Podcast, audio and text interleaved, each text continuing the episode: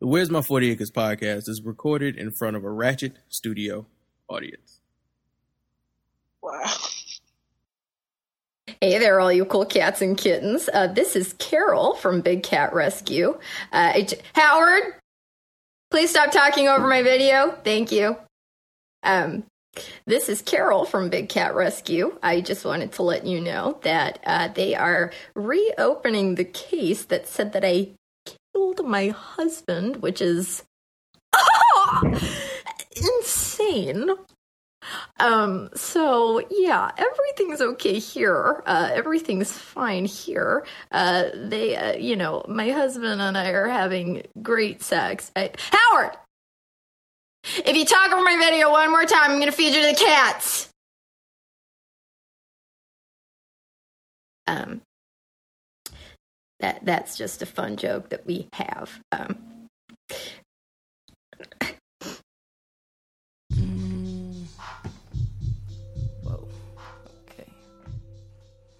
Yo, what is good, everybody? You are listening to the Where's My 40 Acres podcast. It's your host, Phenom Black. I'm joined tonight by Twan and Mike. Deidre has been expressing that she wanted to join or she wants to join when she gets the time to. But you know, that Rona is real. Uh, the hospital is situation is extremely real. essential. Yeah, it is. It is not a game. It is not a joke. So, y'all send her your prayers. You know, send her your love. If you see her on Twitter or, or Instagram or Facebook, say what's up, say hi, send messages to her because she is working through it. They are working her to death, and everybody else there trying to save lives. So, God bless her, and let's go ahead and do this show. If she pops in, cool, but uh, she'll be back. She's she's not gone. She's just saving lives, doing things. Working things. real hard. Mm-hmm. All right, and Joy is joining us tonight. Joy, if you listen to MTR Network for reviews or re-reviews, that famous person, Joy. What's what's good, ma'am? I'm not famous, but thank you for having me. Mm, I have text messages that say otherwise. Now you've admitted to this. I got proof. No, more so it was more so it was a joke. By the way, uh, like before we start, Deidre, you know how much I love you, girl. We always comment on each other's posts, and um, wishing you all like the best and wonderful energy. You're out here kicking ass and saving lives, and so I believe in you. I love you. You got this. Yeah. Coming from a famous person. So there you go. That famous person love. First, Extra real. first Lizzo sent them lunch, and now you getting praise from another famous reviewer. Lizzo sent her lunch. That's amazing. Yeah, Yeah, Lizzo sent personally to lunch. Deidre, nobody else. Lizzo was like, "Yo, I fuck with the craft beer reviews. Let me break you off with this uh, Jimmy John's real quick." Man, Yeah. wow. Mm-hmm. So thank you, ma'am, for popping in and joining us. It's been a while. It's been a minute. It's been some time, and we're glad to have you back because you're always your commentary is always top notch. It is Thank you. worthy. But, yeah. You are you're worthy. Ooh, I can't wait to talk about today. You're I'm so worthy. excited. So, first off, I would like to thank everybody for listening to the podcast. Um, we appreciate the support. If you are a premium supporter, double thank you because you keep the servers going.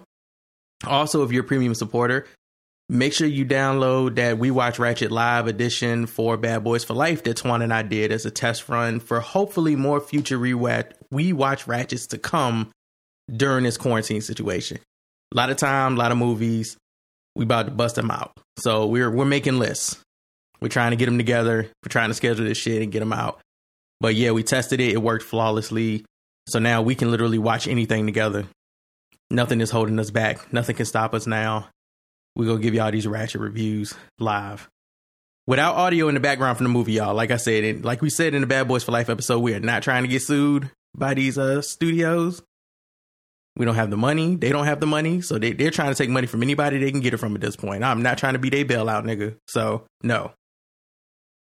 You will not be able to hear episodes, but you can still watch along with us. And shout out to everybody who sent in voicemails or emails. Appreciate y'all as well being interactive with the show. We have something to play tonight. And I know I posted a, a link to our to me and Ashley's registry for the baby girl that's supposed to be due in June, and niggas just that that link might have been up for like two hours, and people just started sending us gifts everything matters. Like everything is important. Diapers, formula, all of that shit is great. Like there's nothing that we look at and go, ew, why didn't he buy this? Like everything we look at and everything is big, wide, surprise eyes that somebody actually brought that. So thank you, Asia. Thank you, uh, Chanel, Jared, Andre, Nikki, Aaron, uh, Jaffa. I think that's everybody. Shirley. Yeah, that's everybody, I think, since we posted the link. So thank you to everybody that sent something. A summer, like appreciate everyone. And yeah, that that was that was fucking awesome. We went outside to the garage and it was just packages upon packages. Also, some of you niggas know where we live now, so uh, you know, keep that tidbit to yourself. That was not supposed to be in there, but you know, hey, I trust y'all. I figure if you actually bought a gift, then you won't try to come kill us, you know, and occupy our home. So I appreciate that. Thank you very much. Keep that shit to yourself. Don't be selling our personal Not information to nobody. anybody because social distancing and whatnot. Yeah, you know what I'm saying? You're not even supposed to be getting that close. All right. All right. All right. So let's go ahead and start this shit. Let's get this podcast popping off because 2020 is the year of uh, nigga. Every day, Yeah, it's some eh, shit going on. every day. The opening track that was played in the intro was by a rapper named Chynna, and she passed away today. This news like just dropped maybe 90 minutes ago, at the most. 90 minutes ago. And Twitter has been all over it. Yeah, she was 25. So that's immediately just gone too soon. And if you heard that track, you'll see why a lot of people are kind of going through it right now, dealing with her passing. She was very talented. Like she was pretty fucking dope.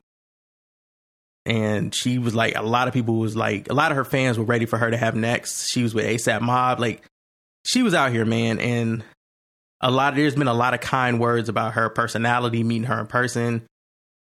So this this is hitting a lot of people who knew her personally and a lot of her fans really hard tonight. Like 2020 just fucking sucks, dog. This is just not the year. Yeah, it's like big time trash. Like 2020 is going down at the top of the bottom. You know what I'm saying? Mm-hmm. So um shout thank you, Joy, for sending me over this because I was looking for something official.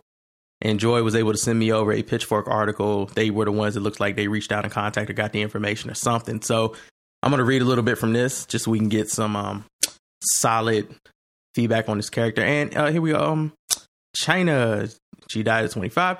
She's a Philadelphia rapper, Chynna Rogers, best known as Chynna, died today. Her family confirmed through her management. Chynna was deeply loved and will be so be sorely missed. Rogers began her career as a model, signing with Ford Models when she was 14, finding a mentor in ASAP Yams. Wow. As a teenager, her affiliation with the ASAP Mob ignited her efforts to build a career as a rapper. She released her first single in 2013 and 2014, finding online success quickly with Selfie and Glen Coco. She followed those with a few EPs, including 2015's I'm Not Here, This Isn't Happening, 2016's Must Die, Must Music to Die To. She later said her music was for angry people with too much pride to show how angry they are. Rogers was open about the opioid addiction she struggled with in the wake of her music taking off, addressing her trouble in her 2016 mixtape 19. Her she released 90 on her 22nd birthday that August, having accomplished three months of sobriety. She told Pitchfork in a 2018 Rising interview. She released an EP last year that uh, was called "In Case I Die First. She did a tour last year as well throughout the month of December, and 25 is just way too young. And it, for me, it especially sucks when it's a young, strong, like female rapper who is extremely talented and is kind of making a wave. So yeah, that this this sucks. Um, God, I hate finding out about people too late. Like literally, this is too late. Right. Yeah, man. It's a real shame. Yeah. Um, prayers out to her family, man. That's to be dealing with all of this shit and then to still have to deal with the actual trials and tribulations of life. People are people are going through it right now. Like the quarantine situation affects a lot of people differently. And if you're already struggling with something before going into this, that can be a lot. You know, I don't know if that was her case. You know, struggling with addictions is a real thing and that's that's a life journey. So it, it just it sucks that she barely she made it to a quarter of her life and she looked like she had a real promising future. And she had a promising present. Like she was doing a lot at such a young age. I'd be looking at these kids, man, and I'd be like, the fuck was I doing at 25? Definitely nothing that productive, man. I tell you what. I don't know. Joy, what is it like to be a success story at 25, man? What's it like to be famous oh, get out of here. at 25? Um, I'm 28, not 25. You're 28 now, uh, but you've been famous since I've known you. No, not even. Like I was, I struck when I was 25. I was really going through it. Like trying to, I was in a weird crossroads in my life, career wise. Um, I just got uh like on my 25th. Funny enough, on my 25th birthday, I gave my two week notice to my first job out of college. Um, and that was my gift to myself because I just was tired of working at my old job. Uh, and then I started at my new job, and I didn't know what I was going to do. I moved back from like Jersey to New York, was living in Harlem, like trying to figure it out, trying to figure out like what it, who I wanted to be as a marketer. Um, and then my writing didn't really, really, really pick up until until then, like until really like 2017, 2018. So yeah, it was like a weird time. Mm-hmm. Yeah, if you want to hear like 26 year old me, go back and listen to old episodes of Where's My 40 Acres and then realize that, that we were trash. Don't go back and listen to those episodes. don't don't don't go, don't go back and listen to those don't. episodes. You know what's so funny? As I do listen to some of the old episodes of Where's My 40 Acres when I need to laugh. Don't do Oh that. man. Don't do that. Don't do it. we were we Go need back and listen to the old episodes to laugh at us, not with us. Yeah, please don't laugh with us. We we all all three of us speak on those episodes as if we were not raised by good fathers. like don't I'm, do I'm that. scared to listen to those episodes, man. Yeah, when you grow growing up on growing up podcasting, that got to be a nightmare, man. Because it's like you're developing and growing Ignore as the a, old episodes. It's not. That's true. But like, yo, having my previous like 20, 20, 17, 16, 15 and earlier thoughts on wax, oh, it's Right. probably a bad idea. Mm, It's a bad Yeah. idea. mm. And it was I was too young at the time to realize it was a terrible idea, but hey, it happened. So here we are. it's especially bad in our case because we were attempting to be funny. Not saying we weren't funny We were funny, But- but, also we were trying to be funny. at the expense of We were on the we was on that line, man. yeah. Well, you spin it positively, right? If you ever feel like you're not growing and developing in your life, might be worth listening to one of those old episodes and being like, oh no, there's a trajectory here of good. Mm. I edit That us is- every week, so I know we grow from every from episode to episode at this point. This is- So yeah, if you're ever feeling down about yourself, like yo, I'm stagnant in life. I don't know what I'm doing. Like, what? Where do I go from here? What's the next phase? Listen to the old episodes. You've grown. Mm-hmm. Mm-hmm. So, Joy, I know you came in hot and ready. So let's let's just start with one of your topics that you wanted to talk about on the podcast because I love when you come on shows or podcasts in general because you always have some shit you're ready to throw out. Like you always playing with a good hand. Every every podcast that you hop on, I feel like you got a good spades hand over there, and you like I'm Thank just you. waiting to cut up. So, which what what which what did you want to discuss with the Forty Acres crew? Well, since you did the intro with with whoever's imitating Carole Baskin, we gotta talk about Tiger King, man. I have so many thoughts. I have been okay. This is not somewhat like breaking news, but like I've been thinking about writing an article for the MTR network, like a bit of an op-ed, hmm and the title I'm working in my head is uh, Netflix's true crime slate shows the extremeness of white vigilantism and I want to use Tiger King, Don't Fuck with Cats, and The Pharmacist as like my three shows to like leverage in my piece because all three of them are just like the summary of it is white people played by different roles. Ooh, Have, you- have you seen the um how to fix a drug scandal? No, do and that do I need to? What is this? what? How to fix a drug Basically, scandal? basically is is in Massachusetts they have two drug labs, right? And one's in the one's in Boston and one's in like the West Side, right? There was a woman, Indian woman in the West Oh, Side. I heard about her. I remember when that happened in real life. She was Yeah, faking who that was- shit. Yeah, she wasn't even doing a test. But there was a white woman in in the other thing six months later that was literally just getting high off of everything, Well, we know what rule number four is. I know you heard con- that before. testing the controls off the junk.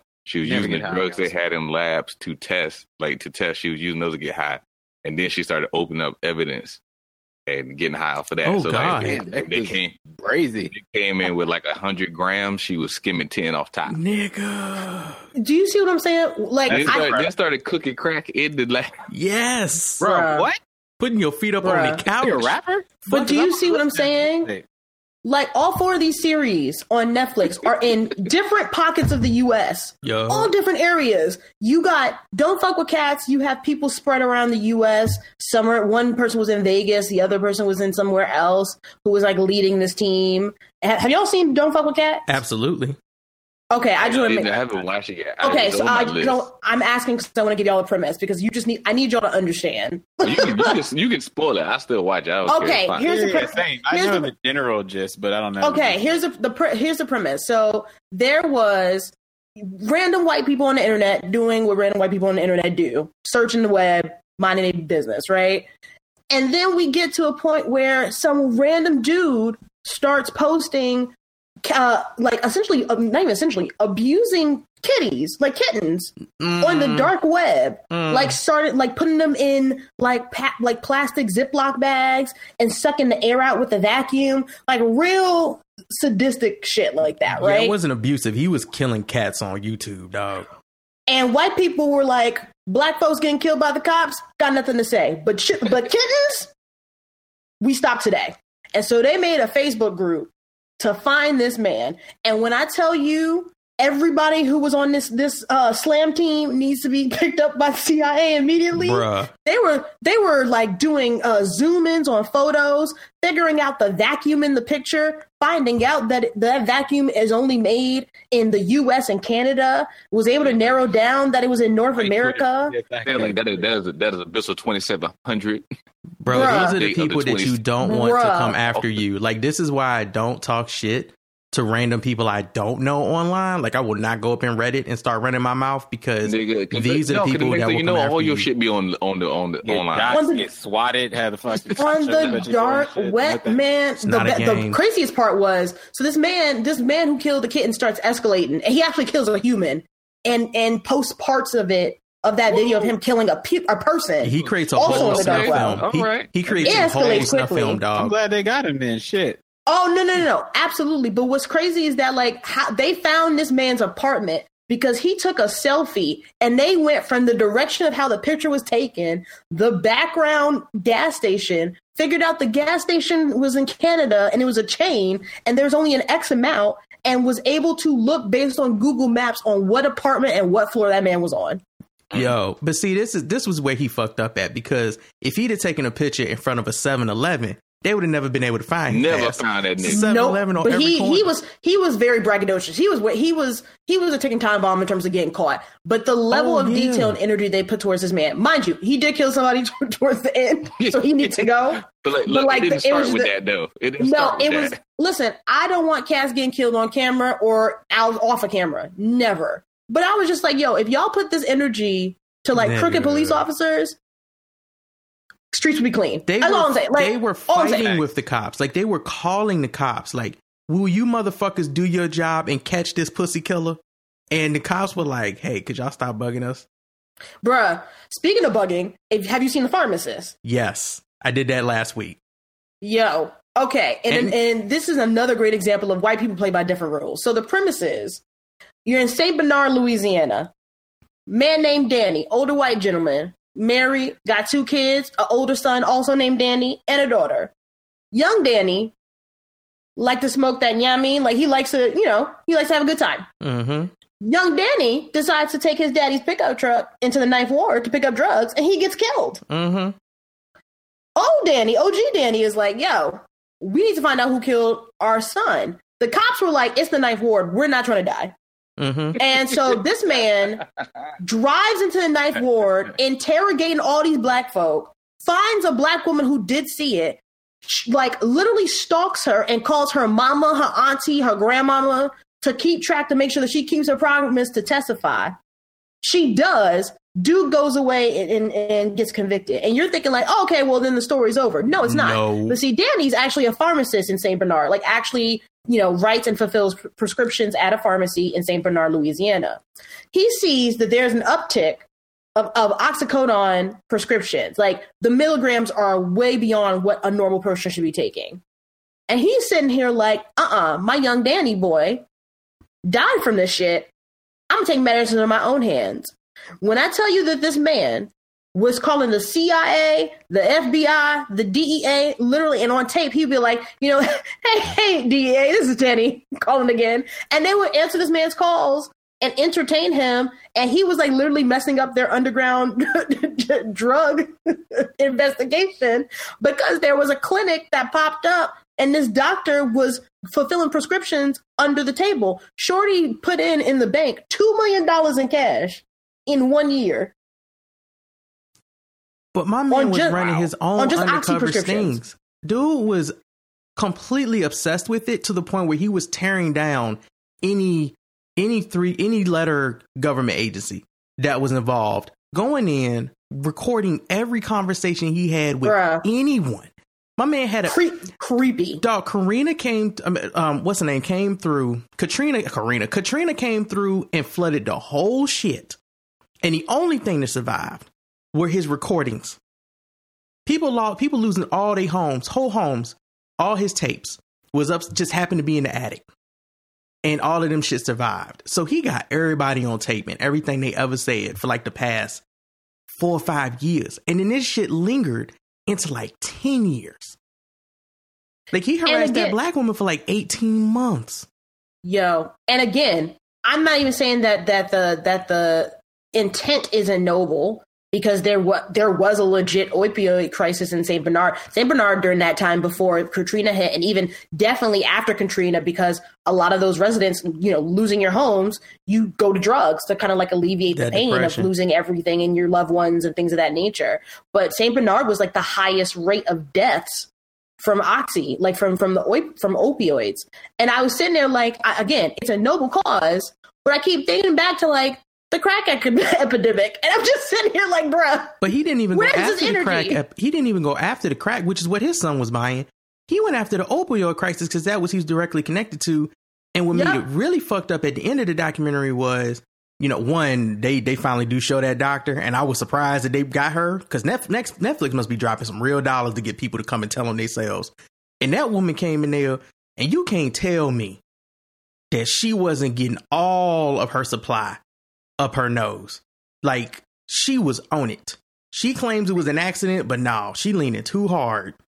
And they go in and they kind of get her out of here, and like seven more of these establishments pop up. At this point, it's like they couldn't do it's it's already started. There's nothing that they could do. They were like, I remember one of the cops was saying they thought this was the end. nah, this was the beginning. It wasn't a cop. It was one of the guys that worked for the pharmacy company that was trying to sell opioids to the different to the uh it he what was he like uh he was like a marketing person for drugs he was like literally they had like on the ground salespeople who were going door to door and they did it by zone. So they like back back in the day, like old not even back in the day, but like back back back in the day in early marketing, a lot of it was like network building and on the ground grassroots building. So people would be door to door salesmen and literally lock, knocking on different doors of small businesses, pharmacies, things of that nature to sell it. And there's this large marketing, uh, not marketing, uh, pharmaceutical company. I can't, I'm blanking on the name, um, that employed that strategy. And so they did it by zones they had in they, different zones within the US. It's one of the only it's one of the only times in American history where you can literally walk around with drugs in a suitcase, pop them open, and be like, "This is our supply. We got that good, good." Like, and he's doing this, and they're they're trying to get employee of the month while doing this shit.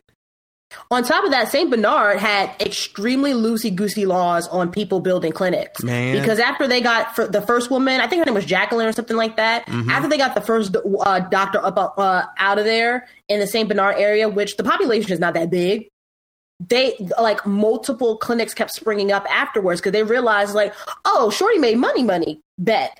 And so a bunch of clinics kept getting open, and it all you need to do was like commit to paying taxes and applying for certain, and then people would easily accept that proposal. And then now you have a clinic and you can you know give out opi- opioids for a certain price and fill out prescript and fill out a, a, a script.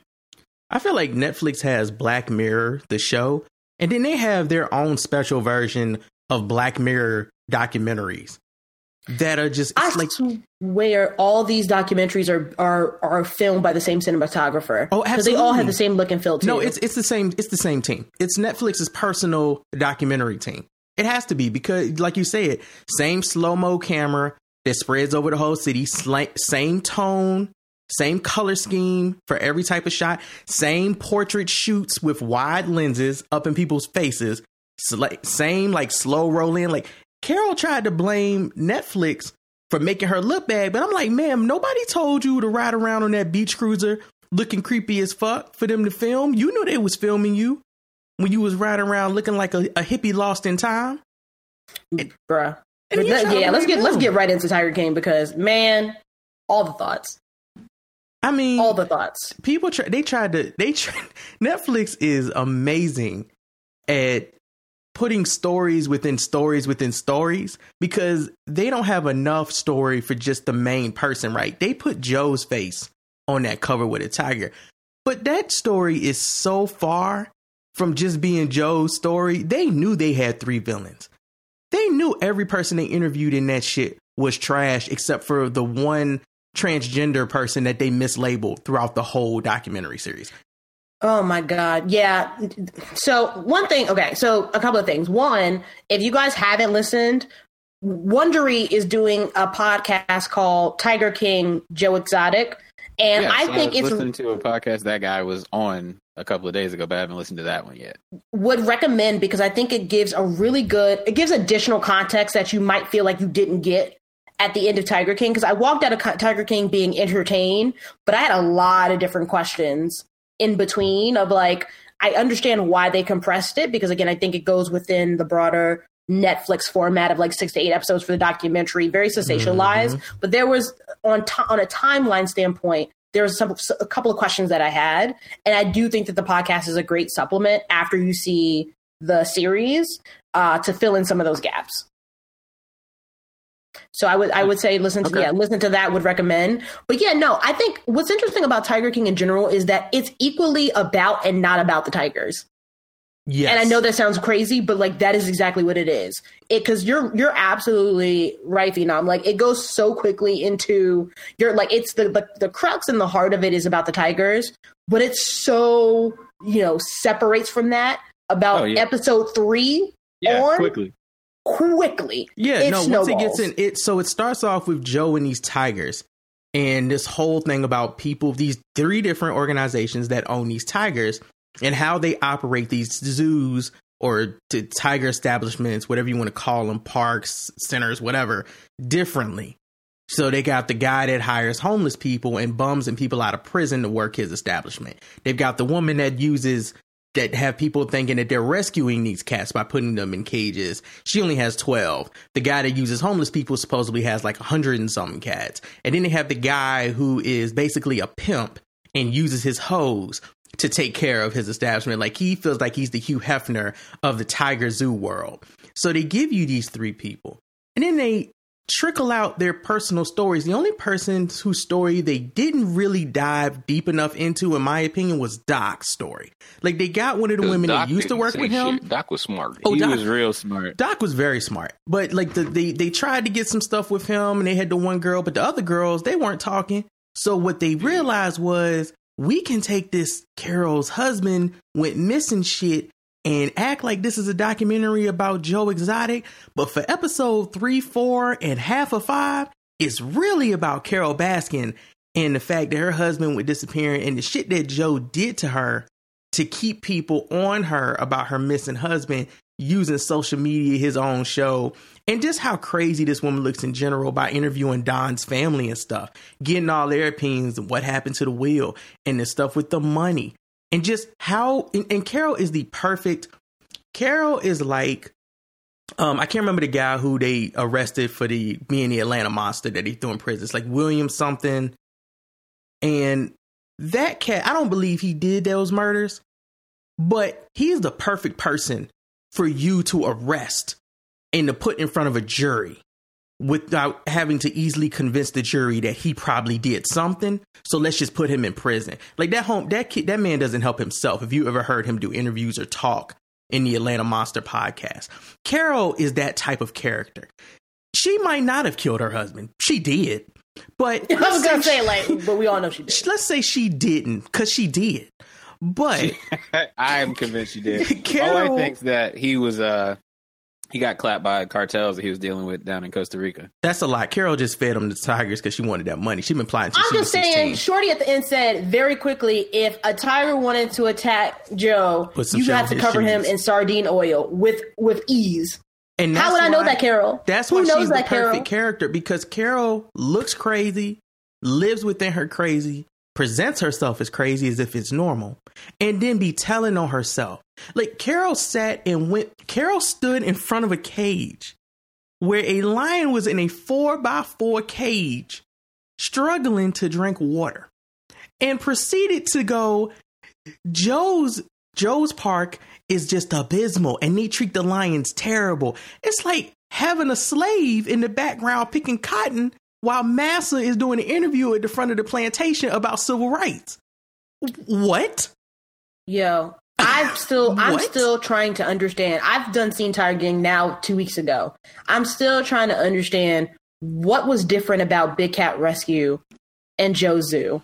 There I'm really trying to see anything what what was the different differentiation because there was none. Because like her conditions were even worse, and Joe Exotic is a despicable character. Let me be very clear. Oh, but yeah. at least he paid his employees. It was peanuts, but he paid them. Y'all, she had this whole complicated color shirt system where you have to work as a volunteer for like two to three years, and you to be, get like a, a purple shirt or like a, a turquoise shirt, whatever the fuck shirt she got in the ro- in like in the broader Roy G. Biv fucking category. Oh, she paid and none of the motherfuckers and none of the motherfuckers got paid. No, she paid him. She paid him a hundred. It was a certain level of shirt. You had to be like a purple belt, and that's when you started getting paid. She paid him After like a hundred dollars. Yeah, she paid him like a hundred dollars a week for like eighty hours of work. And what Carole and I love how Carole recruited people, right? Because I say that Joe got homeless and pri- homeless people and prisoners, right? The the left behinds. Doc got exotic dancers straight out of strip clubs who couldn't strip no more or couldn't do Playboy or porn and got them to work, got them to work for him. And he paid them shit too. But Carole got volunteers. Carole took her white woman superpower and went out and recruited other white women, like 40 year old white women. And it was the white women who husbands don't want them to be in the house or don't care what they doing. You're not working. You want to go work on Carole's zoo farm rescue cat kitty thing, whatever. Go ahead. I don't care. If that makes you happy, them the type of women she recruited.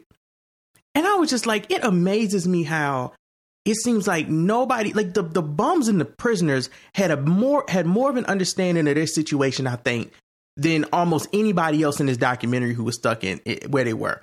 Not saying that the women who were being um that, that Doc was the women that Doc was taking advantage of his misogyny and his sexism didn't understand that. Right. They they live in that world. I got that. But when they started talking to Carole's people who claim to be volunteers and they do this for the cats and that shit, and then you see Carole doing these fucking Facebook announcements in her home. Well, today Lily ate ate three of her snacks. That's two more snacks than she ate yesterday. She must be having a happy day. Yay! And then you find out Facebook is sending her fucking paychecks for twenty one thousand dollars a week. Facebook Off of ads? Peter was gotten a check. I, I Mm. like the way she. I'm just like so blown because when she talks a little bit about her history and a little bit about her story and behind the scenes on how she started, and it was like you were fully, y'all were fully poaching exotic animals. Yep. Like before, it was you want to buy them because you love them so much. Which weirdly enough, she was like, "I'm allergic to cats," which I, I, I was like. "So then why? What?" Anyway, and it then started off with her going to like this auction with her, you know, now deceased husband that she killed, and trying to save the cats from like a like a slaughter farm. Uh, and it was like these exotic cats, and then she ended up buying like literally all of them in the U.S. Her and her husband, who she killed, and now you're in a situation where she has all these eh, people or like all these animals with her new husband, and which she got after she killed her old one, and now she's trying to figure out like when you're watching it, you're like, okay, one, they're still in cages. So if your messaging is for Big Cat Rescue is you're making sure that they have safe environments because, you know, fun fact, and they said this at the end of the documentary, there are more cats that are owned by people, exotic animals that are owned by people than are actually in the wild. Mhm. So they do have a they're going to get they're going to become extinct soon. And so you are holding a good chunk of them too. And you your property is worse than Joe's. Not gonna lie. and he she has way more money than he has. So there's and she has to volunteer by the numbers for it.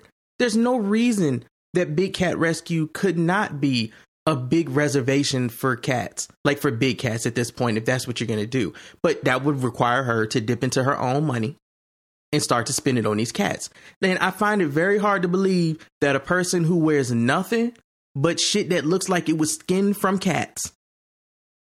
It's hard for me to believe that she actually cares as much about cats as she claims to. Okay, I, am sorry. I don't. I don't see how you can walk around and fur this and strike this and strike this, and then be like, "I love cats so much." Like I love, I love my dog, but I'm not gonna walk around in a Yorkie hat. Okay, that that just to me that completely goes against me saying that I love this dog. I mean, not if you if you were wearing an actual Yorkie, then maybe. I think Carole is wearing real furs up in that bitch. She got it's just too much shit with stripes and stuff on it for me to believe that some of them old cats and get turned into purses and coats. Now, me, I had a whole like. I agree with the stuff y'all saying, but I was rooting so hard for Carole. God, I Why? was rooting for her. Oh, for her to get Joe? no, well, when she was suing that nigga. Yeah, that- oh, oh I so was I. "Sue." Oh yeah, because Joe's trash.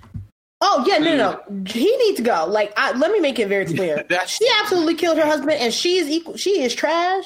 But Joe Exotic is a level of of fuckery that should not exist on this planet Nigga. because he is a goddamn But it- nightmare. it's it's fuckery, but it's like oh, it's just it's wonderful It's to great watch it. TV. Like I have so many so many questions. Like so so many que- I have questions about Here's one of my biggest questions. Your husbands. You knew they were straight? Joe's husbands? Yeah. like did he know? Yes, he knew. That is a hell. He definitely knew. He knew. Okay. probably- Look, No, he knew. He absolutely does it, knew. I mean, look, look, does it matter if you're getting the dick? I'm in well, context. I mean, of- obviously they're not straight, but they probably he probably knew that they were bi. I'm just saying. I'm I just saying. think- doesn't matter if you're getting the dick? Like, does it, like why would he care? You can be straight, Oh, gay. He would not You care. still. I mean, maybe it's just me, but like if I'm gonna be with somebody that I'm gonna marry, I hope they're not here for the meth I can provide them. yes, Here's the thing: but is you're a good here person. That's the difference. Yeah. you think about things like that. And you like consider your partner and like you know try to take care of it. Joe Exotic is not that type of person. No, I That don't, under- him. I don't understand this Joe world. Exotic is here for the booty. I don't understand this world, but I'm gonna bring it up because I've I've seen it. I've, I've heard I've heard women talk about it, and I've seen it. Right, like just, just having conversations about it. I don't understand the difference between what Joe was doing and what like some studs be talking be doing when they be talking about flipping women. Like I don't I don't get what the difference is. To me, I just looked at Were- Joe and were I was like, oh, meth? he out here flipping dudes. Okay. Like he he he he found he's finding curious men who need meth and he's flipping them. I got Yeah, it. but he's but he's not like being like, oh, you kind of curious and you want to see, but he's like, no, I got meth and you are hooked to it. Yeah, so- I think the I think the part that's like throwing yeah, I think the part that's throwing me off is is the drug component isn't great. No, no, no. It's not And that, great. that'll make me that'll make me feel that makes me feel a little icky inside. And like, look, it, if you if it was like maybe straight cash or companionship, then that's that. I think that's very clean sex work. Go do what you got to do. I'm not against it. I mean, but he was It's buying dr- them trucks. He was buying them trucks and go karts and shit too. So, right, but it's the but and it's the but the meth was the big part. Like the first husband with like uh you know great value uh Mm. Dave Batista, Mm. whatever his name was. Ah, damn. Mm. I mean, nigga- she's I can't, I can't, I can't even take credit for that joke. Somebody kept on stage that, and they had me Oh, cracking that up. nigga, that nigga She's accurate. no teeth. He looked No, like one well, of the now seven he got, he did, bro. he was on his Cardi B. Got the Got a bag like and fix, yup, he got a, he got a bag and fixed his teeth, and he is now married and got a baby with a receptionist. He was fucking Yeah. during this whole time. good for them, Got one husband that got no teeth, and the other husband that uh, that Travis. blew his brains out for a joke. Like this is a lot of On stuff. I don't- camera, no, I'm sorry, the on camera part is what I was just I don't think, I don't think he did that as a joke.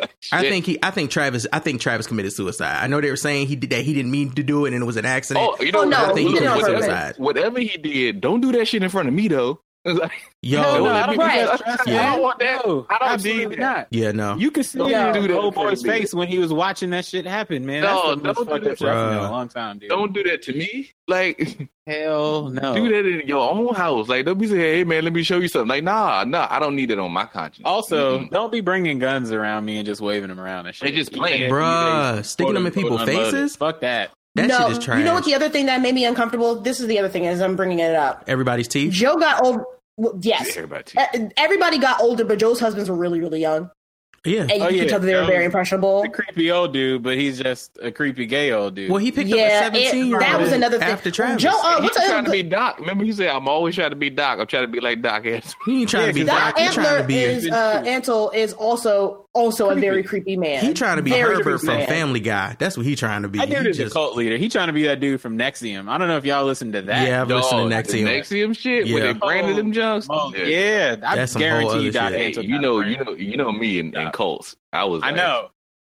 Doc Nah, Antle nah. is man. That dude is a villain too, man. He he is a full. He is he is the most villainous of them all. Him and Jeff are tied for number one. and what's oh, crazy about him is when they when when the girl that they interviewed who used to be a part of the harem was like he would just schedule when you would get your boob job, and I'm just like, por qué? They ain't talk to her about him. Okay. Where you going today, Investigate this boob nigga job? immediately, man. And she was the Dog, only one talking. like, I love that they answered one question. He was like, "I'm being recorded." I ain't about to answer that. I'm like, I ain't that." Bro, he You- did the whole. I'm gonna tell y'all what y'all doing, trying to get me to do by telling y'all some shit that's gonna be doing me later.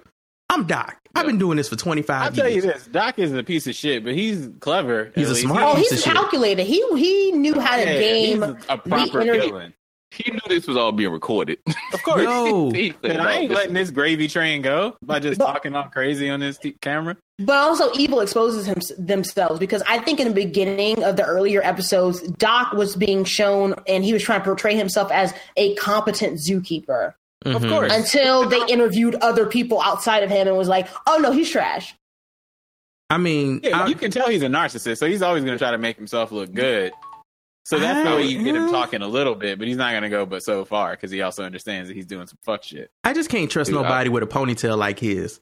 Trying to not- act like they doing absolutely Or a soul patch in 2020. It's Can't do it. terrible. Soul patch, betu- like since like 2005, has been nope, Can't do it, dog. untrustworthy. Like he looked like he he rode. The only thing he needed was a cane with a tiger on I the can't. top. Well, here's what happened: is that look was popping in 2000 for sure. It was, hmm and that was probably his heyday, and he's just been like stuck in that since then, guaranteed. Mm. He is he's he is We- villainy from the from the like the forefront to the back, dog. That man is Oh.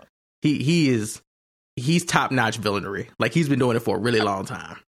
I just love the fact that throughout this whole this whole thing, right? You get mm-hmm. lost in all the characters.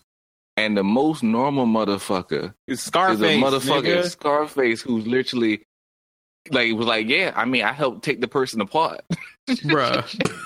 and that nigga is normal ish. But he's like, but I got to these tiger people, they crazy. I'm like, nigga. I, but I believe him. You know what I liked about Scarface was that Scarface at least was held himself accountable. He was like, "Yeah, I didn't kill, I didn't kill that dude, but Yeah, I was in the room." Up. I was Yeah. I, I was there with He was like, happened. "He said I could have Close stopped it." body. Yeah. So he's like, "They're gonna go after me first, and the leader." So I get it, and I was like, "Wow." That's, that's also a person that's, responsibility, man. Yeah. also Yo, a person that's already accountability. been, no, that's a person that's already been to jail and no double That's jeopardy can't happen. scared. Yo, he was just like, "Yeah, yeah, I was there. I didn't do it, but I was there." Here's so my- here's my question. I have Like to kill a nigga to make sure these motherfuckers get off my back, but I'll do it. You know, so so what it Joy, you've done a lot of interviews. Um, I've been trying to figure this out. How Netflix is able to accomplish this with their interview style and their editing. How is it that Netflix can start off a documentary with a person getting praise from the person, the people that they're interviewing about them? And then as the story progresses, towards the back end of the documentary, those same motherfuckers that was giving a person praise in the first couple episodes are now calling that person a dick bag piece of shit. And I feel like they I- did those interviews in the same day, like the same fucking hour. Now, granted, some of those people was homeless, so they probably didn't have other clothes to change into, but it literally looked like they're using a really long interview over eight episodes from the same person in one sitting. Yeah, I'm imagining it's probably one, two reasons. Like, if they're doing a linear story, like when they interview these people, then the the theme of all of these stories are it's taking a nosedive. It goes from what it seems like a hmm, this is like a weird but like straightforward story to oh no, there's too many twists and turns for everybody's taste. So if they're doing it on like a chronological order of, of story, it might have been that the the that these employees at the zoo towards the end of it was just like, yo, at the end of the day, I came here because I be- I had nothing I had nothing going on in my life, and I was in a bad place, and I loved animals. And you have a situation where towards the end, Joe Exotic they digging up the grave sites, and you got mad, you know, tiger carcass heads. You gotta take that out, dog. Like that's to a, a animal lover who goes to a zoo getting paid a hundred dollars a week and like expired Walmart meat that means a lot to them. Okay, putting it on the pieces. That's the one. That's the one part. But the second part is, is that Come on. I can imagine that there's a lot of probing questions going on the end of the interviewer too. Mhm. Like they have to be ar- they have to be asking super targeted questions to get the right answer that they're looking for. So I'm not necessarily buying or selling those who are now who are stars of the documentary saying that they were portrayed in a negative light. I'm not buying or selling that, Mm-mm. but I am saying that like if you're going to be on a documentary, that he he chopped and screwed some things up, but he didn't chop and screw that much. No, these people were. That's what gets me about a lot of these documentaries. People say they misrepresented me. No, homie, you said that shit. Like I get that, that people can take stuff and edit it and put it together and, and all of this. That's that's fine. Like you can act like stuff is taken. Stuff in documentaries is going to be taken somewhat out of context because they can't use everything you said within the context of it, how it is for them to shorten it and make it adapt like adapting into an actual show that people can sit down and digest. Right? They can't give you the whole ten hour interview. But at the same time, for you to be like Netflix just came in and started making up shit about you and tricked you into saying the shit that you said. Nah, homie. Like you expressly said that shit. And I know for me, one of the biggest moments in the documentary, and there are a whole lot of crazy ass moments. I'm sure everybody has their big moments. The moment that really hit home for me that this this whole tiger shit, when it actually got back to the tigers, that this whole tiger shit is just fucked up, was when they showed them motherfuckers feeding the tigers, and they literally had a herd of tigers going through the little feeding lines. And I'm like, not I I'm I know from watching enough National Geographic that tigers is like number top one, two of this of any animal species that practices extreme social distance. Social distancing. Yes. So- Tigers are not social animals. How the fuck did they end up taking these motherfuckers' instincts and stripping them out of them to the point now where they look like a herd of cattle going to eat some slop? That Yeah, shit it's- was it's rough. creepy, dog. Like white people can do anything. That, I I- hello, they play by different. I'm telling y'all, they play by different rules. These are not the rules and guidelines we follow. First of all, why the fuck do you? How the fuck did you cultivate and garner 227 tigers? Dog. But Dolo, tell- this is not a legal zoo. It's a zoo that he came up and created in Oklahoma, and that's not only the only animals that he got there. That's crazy. Did you call when it they- Oklahoma? they told me, They're in Oklahoma, don't it? Aren't they? No, no. I, Yeah, I for said, sure. did you call it Oklahoma. Oklahoma, like hokey, like Oklahoma? Oh, I said. Oh no, I said Oklahoma. Oh, Sorry. okay. Well, I like Oklahoma, so I'm calling it that from now on. I just love the fact that they sitting there and he got all these damn tigers and he talking about how much it costs to feed. He like, I ain't got no money. I'm like, nigga, all you had to do is sell ten of them bitches. Which- which he started doing. 10. Great You, you, you sell ten, you would just save yourself a million dollars. This motherfucker's like, No. get the camera on her ass because that's where she's birthing the tiger babies from. Towards the end of that documentary, he was trying to sell them cubs with the quickness. And don't get me wrong, okay? And I don't know if people understand this, and this is a crucial part to understanding this whole how this whole fucked up situation is even allowed to ha- happen. Have any of y'all ever held a tiger cub in your hands? That's a No. trick question, I'm right? Thank Well, you. sure, Thank That's you, a sure. trick question, right? But I worked at a theme park that had big cats at the theme park, and I have held a tiger cub in my hands And I hate house cats. Like they're just absolutely not for me. I don't have any time in my life for a cat. A tiger cub is the most adorable thing, second only to my very own actual human baby that I have ever seen or touched in my entire life. They're And I- so and so sweet. I believe you on that, sir. And I that's why fully- people come to see these fucking cats. Yeah, I They're I so fully cute. believe you on that. I, I look going to see a cat. I'm fine with I'm not. owning one. I'm I'm You know what I good. mean? Like- telling you, people get intoxicated by the like- cuteness. I would like- never own one either because I can think it through and know that Like, look, it's not like a toy. hey, you, we we've been friends for a long time, and you know how long my ass is one of the For monkeys. thirty years, nigga. One of the monkey. I always talk about I'm gonna have a monkey. Yep, it's gonna be part of my entourage. It's But you don't monkey. have one, do you? Because I learned them bitches rip your face off, and I was like, fuck Bruh. that. Clean off. Also, we watched Outbreak. No out, no outbreak I monkeys, said- dog. I said these are real wild animals that don't give a fuck about me. At I'm all. gonna They don't stick- speak no English.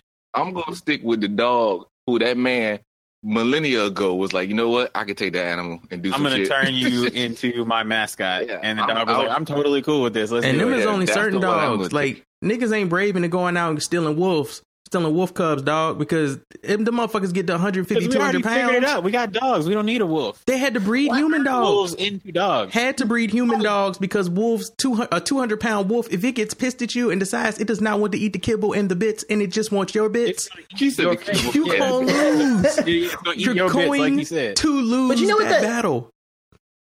But you know what it is? Is that like I think I, I'm not trying to generalize, but like in general, black people are already in danger. Like we're trying to collect wolves from just walking outside. Oh God. So like, why up the ante? like, why? Why do this? I mean, you saw how many niggas was in that documentary. None. one, Sha- no, it one. Shaquille O'Neal was in the documentary briefly. Shaquille Wait, O'Neal and everything. Shaq was Jack. There was a clip with Shaq when he was saying, uh, "Big up my man Joe Exotic." Yo. You Yeah. know, we gonna get another tiger for the crib. Big It was Joe. really, it was really a passing clip, like no more than like maybe Okay. ten seconds. There You you let me go. touch the so tiger one cub. extremely humongous Negro that, that don't have a tiger. And I don't count him because I Shaq is rich. He has he has uh, Yeah, rich uh people behave on different. hello. So They're I'm not counting him either. You just have to like, ask rich people be Shaq. doing some shit. You just have to ask Shaq, can he be in some shit? And if he's there, he'll be in it. If there's a camera, Oh, Shaq He will don't shy in it. away from exposure at all. yeah, he loves it. Like, it, come on, bro. Like they the first time they was like, "Hey, dog, you want to be a genie? Hey, dog, you want to be a rapper?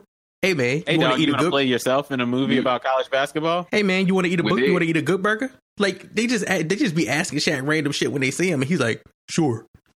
he goes and he Shaq does even it. Don't said, ride like, when, he, when he was little, when he was young, when he was first coming into the league, he said he was talking to one of his managers, and they were talking, you know, like about like opportunities outside of basketball and stuff. And basically said, I used to see all these cartoon characters play, like be like you know spokesmen and all that shit. And he was like, "Well, I didn't need a cartoon character. I can do that." And literally, that's been his career since then. That's that's Smart I guy. made a decision. either, honestly. Made a decision in his twenties. No, it's a smart guy. Been chasing the bag ever since. and that's why he got so much stuff that he's just doing. Cause he's like, why you got to sit there and animate the ass? Like, I'm, I'm happy. I'm like, that's why his junk is always happy, uh, like fun and all that stuff. He's like, I can do that. But he's not the only like, big oh. man that tried to do it. Just you know, Charles Barkley wanted to do that shit too. He just an asshole. Charles don't got the charisma. Yeah, he just an Oh, asshole. yeah. That's actually a very good point. He don't have the charisma, but also like we were talking about. Uh, Twan, you made a very good point about the uh, like monkeys ripping your face off. We can't we can't forget the two biggest. Uh, one of the two biggest moments uh, of the documentary. One, We had them damn isolated chimps that was trying to be friends for their whole life and couldn't. dog, that the end was extremely fucking sad. But no, when Joe got dragged by that tiger, Yeah. nobody Yeah. helped him. I wanted that tiger to fuck him up so bad. Nobody helped him. I was, clapping. like, well, I was clapping for the The tiger. I was is, like, eat he his went there, ass. he had no, he had no zoo people with him. He had the camera Because crew my with girl was like, my girl was like, nobody went in there with her. 'Cause I said, look, if you hire me to just hold the camera, I ain't going in there. Nope, I'm not going in there. You know, I'm doing No, my no, job. No, I'm filming. I ain't it. going in there. Now, now, now. Granted, I might have dropped the camera and called the police. Like that's that's what I, I'm might. I'm not doing that either. I might not. But Not whoever was doing it, he was Not like, necessarily. that dude was filming. He's like, hold up, man, I gotta keep this in frame. Nigga, this is the on, world get star camera, age. Can we get I ain't camera two putting on this? down my Camera two, camera. camera two. Come on, come on. Zoom in. We need a wide shot. They got him from different angles being dragged. They zoomed in. There was HD clarity. I'm Oh not dropping God. shit. But also Yeah, the, the young three, three? Yeah. But also the young the young gentleman and and uh Phenom, thank you so much for bringing this up in the beginning. Out magazine actually did a wonderful interview with the young man who uh was in the documentary who lost his arm. director? Oh, yeah, Who lost oh, his yeah, arm. on set. Yeah. Yeah, on staff who who lost his arm. He was getting misgendered Yes. throughout the whole documentary. He he does identify as he himself. by everyone. And he also admitted in the interview for Out Magazine that like he do, it doesn't matter to him, but he self-identifies as he him. So I appreciate us like yay using the right Yeah, pronoun. Okay, Mhm. cool. Yeah, yeah. But he that section me, was I wild. Back. I, hell no. I'm sorry. Let's not talk about. Let's talk about how like when his arm was gone Gone. and out of nowhere Joe No, got on the EMT jacket. Bro, No, hold up. Can we can we talk? Did Joe dress like his dreams? Because Yeah. he had an EMT jacket. He was a priest. He was a priest twice. He was a priest in the Carole Baskin video, which I was like, I don't even know why a priest needs to be there. oh that my doesn't god! even fit. And then, he, was walked- a priest at the funeral. Yo, Bruh. And then he walked into the gift shop. It was like, hey, y'all, just want to let you know, um, you know, someone just got bitten by a tiger. So if you want a refund, or What? uh, you know, if you You want to get get a a ticket day. for, yeah, for you know, ticket for you know, a ticket for a rainy day, or if you want a discount, you just let us let me As a, know. business, as a business owner, I appreciate that. I appreciate that for just being forthright with it. Yeah, no, what- what- I, Mm. appreciate, Mm. I appreciate, Right. I appreciate it. But the, so if you Joe Exotic, straight up honest guy. Gotta love him. Yo, so if you want a refund, took me out because I'm just the the, the crowd was dead silent when they were when they're like, you They like, were well, still I- You said somebody got mauled by a tiger. dog. He said, I wanted to let y'all know before you see it on the news. Um, yeah, well, thank you, but also, I'm sorry. Is that person okay? right? He didn't know at that time. Oh my god! Not at all. You just like, oh let me just god! focus on the things I do know is that y'all might want some money back, so let me address this now. Wait, um, since Are we're talking about Mm. unclear. Oh my god! Since we're talking about this though, like this is a very musical savvy podcast. You guys have great musical selections. What do y'all think about Joe's bops? Joe got Oh, Joe got all right, vocals, yeah. dog. Okay, that's like Yeah, the who, peak. whoever sung for Joe. That's Yeah. Joe, dog. Oh yeah, I, Oh, it's not him. I It's listened to a podcast called Switched on Pop, right? And they talk, they break down pop music, and they were talking about the dudes that were actually saying they found the band that is actually playing these damn songs, and uh, I would recommend listening to it because it's very interesting. Um, but the, I mean, they go as far as like cheesy ass, cheesy ass '90s country songs go, because that's another thing Joe was stuck in the past with.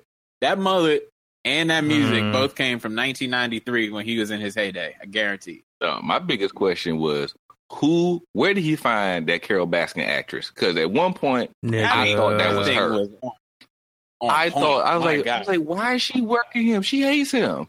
then I was like, oh no, that's an actress.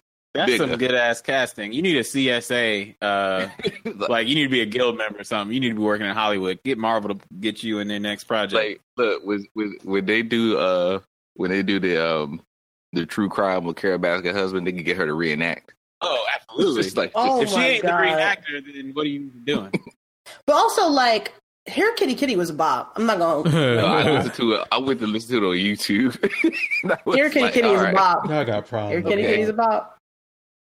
Oh boy. Oh. So um I'm gonna go ahead and just interject this because, you know, 2020 is the year of god damn it. Good grammar. I hate commercials by the way, because commercials and videos are trash. But um it seems that our uh, amazing oh god.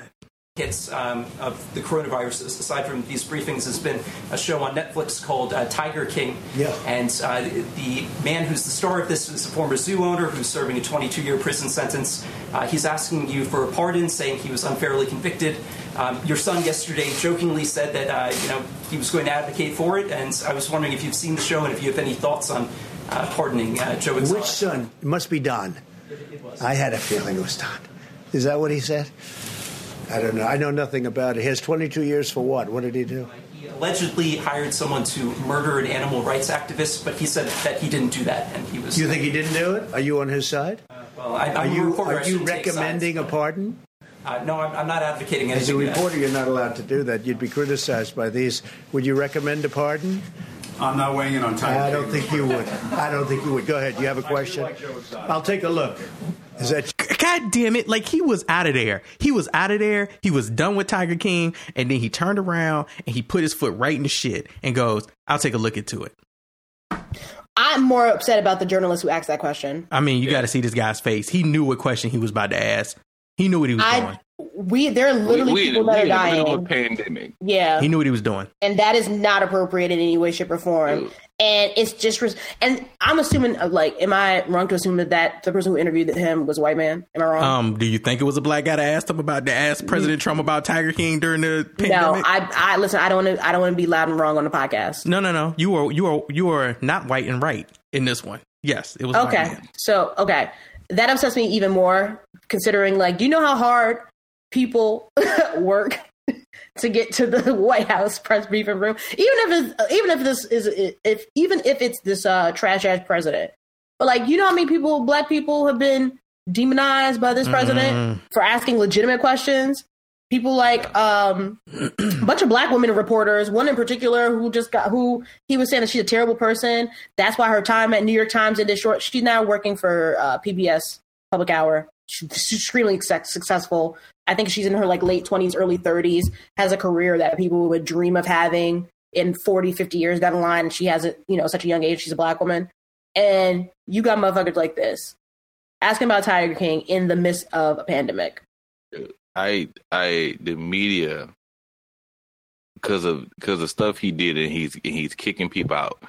But the media is so fucking scared to like just literally just stand up to this dude and ask because they're like, oh, he gonna revoke credentials, all this stuff, and I'm like, there's no like even if he does revoke your credentials, didn't didn't write about that, but like nobody's asked like you see all these little these little pity pat questions like we know you slow so we're gonna just bring this we're gonna lower the bar for you while we answer your question. Not just hey let's answer questions that americans are talking about. Let's answer questions that hey you are the leader. You got to answer these questions. That's just how life is. If you're the leader of something you got to answer questions for it. Whether you know the answers or not you got to answer the questions I don't know So, why like, they oh, don't. for- I would think you would get more hits on your videos if you fought with him in a press conference every time you went to the press conference. So that's why I don't understand, just from the perspective of trying to get the most clicks out of your press conference Because he started, why he don't you started just fight pushing people out of the press conference, and then nobody was like, nobody was sitting up being like, literally freedom of the press. Like, no, like there was a few people who would stand up do it. You know, if you look at some of those early years, there was a lot. There was a lot of people who was up there, um, and most of it was black women who were up there being like, "Hey, asking him hard questions." But the the sucky thing about it is you never saw that camaraderie within the press, as in being like, let's say let's say let's say Joy, you go up there and you ask a, a, a tough question, right? That is that is on all our minds, right? And he sits there and rambles and rambles and rambles and rambles, right? And doesn't answer your question, calls you all kinds of names, and he's like, "I'm going to ignore you. I'm going to the next person." That next person should get up with the same goddamn Good question tests that are Yep. and up. be like, How long that person been being like, you answer this. We're gonna see because like uh, let, let's pat let's all of us stand together like pass this around. All of us are gonna answer this question. Yeah, and that happened. So the the black woman who interviewed uh, him or asked the question, and he was utterly disgusting and rude and uh, terrible too. Her name was Yamiche Alcindor because I wanted to get her name. Mm-hmm. Um, and a reporter uh, who I think either works for BuzzFeed or like one of, and he didn't let her finish her question. He when it was his turn to answer, uh, ask the question to the president. He actually gave the mic back to uh, to Yamiche to be like, "Yo, you answer your question. Go get your question answered that should have been answered in the first place." But I agree with you, Twan. Like, I what I won't do, I like me personally. I don't care about the opportunity otherwise. What you won't do is yell at me. I won't allow it. And I recognize that like you're here to do your job, and I think it's just a matter of personal like preference of like how what you whether it's it's important to stand in the face of the opposition to ask these really tough questions, which I do think is valuable, or take a stand against this media whore and stop giving him the attention that he craves. He bragged Yeah. about being number one on Facebook, which he's not, two days ago during a pandemic. And this was another woman that he fussed out in an interview the other day. Like this video was circulating. Well, it was appointed in the Obama administration. Thank you very much, John. Thank you very much. You will never make it. Go ahead, please. wow. I know you don't want to talk about the Inspector General report, but testing is still a big issue in this country. What, when can hospitals Put the, put the expect? slide up again, please. When can Just put it in. hospitals expect to receive a quick turnaround of Are these you ready? test results? Are you ready? Hospitals can do their own testing also. States can do their own testing. States are supposed to be doing testing. Hospitals are supposed to be doing testing. Do you understand that? We're the federal government. Listen to me. We're the federal government. We're not supposed to stand on street corners doing testing. They go to doctors, they go to hospitals, they go to the state, and that's your result. And you should say, Congratulations, great job, instead of being uh, so horrid in the way you ask a question. Please go ahead. Mr. President. What? Like if I'm not, if I'm her No. husband, I can't be in the room, dog. They gonna send me to And it- Guantanamo. the thing is though, like people like to say like, and and I and I, I'm not agreeing that like president is not he's inept, but everybody's like, oh, he's inept, he's inept, inept. I like no, this nigga is doing exactly what he wants to do. All the people who support him and him himself believe in the smallest ass of government. that The state should be doing this shit themselves hmm right? So for him to sit there and just basically delegitimize the highest thing in the land, that is his ultimate goal, right? To sit here and then him as a business person to get the money. On, on the other hand, like you got literally places trying to, you got other companies who are coming in who are being like, hey, we're going to make ventilators and different stuff like that. And then you got states literally trying to outbid each other to get this. Not like, oh, we're just gonna hit it to, to to the to the worst hit areas. No, y'all gonna bid for it because then it makes it a business. Then you make you make you know you already got it. It costs enough money to just stay alive if you get sick in this country. Hmm And now it's like, oh, it was in the pandemic. We gonna cash in on this stuff, just like they cashed in on the market when when that jump first dropped hmm and everything like this. Like there's a there's there's is this diabolical and all those people who be like, yes, I believe in states' rights and states should be able to do this and it shouldn't have the federal government. And I'm like, but y'all are poor as my ass. Like y'all are Poor. as poor as me. Y'all gonna die just like me. Why? But it's it's the it's the misinformation they float around to get people to believe certain bullshit. Like I've been having I've had at least three conversations about how our money is being handled in this country and what we should at this point what everyone should be on the same page about what the federal government can do for its people and what it just decided it won't do for people because people aren't corporations, businesses, or entities. That's why they won't do it. But like that, like we talk about the healthcare shit, and I'm I'm talking to people, and I'm like, yo, there's no reason that we can't have free healthcare at this point. There's no reason. And people are like, well, Canada has higher taxes than we do. Do you know how much higher their taxes are? No, no, they really high though. No, dog, they're not really high. Like six or seven percent higher than ours. You know how much I would if love to have higher not taxes true. if I could go to the thing when my And leg that's- fall off and they put it back on. dog, and that's on a Thank you. wide. That's on a that's on like a net thing. If you actually look at taxes, if you, if you get more granular with it, and you look at like one person t- income, income taxing, right? Canada people actually pay less on that level But than think- we do, and it's like you. So for you to start arguing that you still believe the stuff that they tell you is bullshit, because that's the way the government and that's the way federal government people at that level want you to think and work. So when it's time to go vote on this shit, people actually believe that if they start to get free health care, that their taxes are going to go up. I'm like, but your taxes already fucking high and you're not getting anything for it just about. So if they do go up a little bit more, at least you got free health care. Like, But the biggest thing is is that like it's not only that, but it's like is everyone getting taxed the fair amount mm, based on their income, right? The broader issue is that to your earlier point that, you know, the the, the federal government is treating this like business and corporations. They're also treating extremely wealthy bu- uh, businesses and corporations like that and giving them uh, priority bailouts, things of that Mhm. nature over the American people. So it's not necessarily a question of like whether or not we need to raise taxes to get universal health care. Is the more broader question is is corporations and businesses and extremely wealthy people paying their fair share of taxes? But we know they're not. We know Amazon didn't pay taxes this year. We know these big corporations don't pay their taxes. Like- and if they And did, they be the same ones asking for a bailout during Yeah. a, a crisis, it's- and yeah, that's it's- not acceptable. absolutely. and it's legal. Like the stuff they're doing is legally they're not paying their taxes. Mhm. And we haven't gotten to just being tax shelters and all that stuff. But like my girl works at a bank. So right now, you know, all the, the little um the little small business loans junk that they're doing for the bailout, right? If you work in the back office bank, they're basically it's all, it's all hands on deck this last week. We don't care what department you're working on, you are now working on loans and stuff, right? So she's looking at this, looking at the loans, looking through stuff, and also she, you know, since she's been to bank, she got like little history on like on the bailouts that happened, you know, way back in the day. And she like, there are a lot of like small companies. She said there's a lot of churches, there's a lot of uh, small businesses that are that are applying for it. She said, but also I know that in the city I live, she said one of the places that owns like seven hotels, the richest people in the thing, they're applying for it. Like so she's like, I get to see like all these different businesses apply for stuff.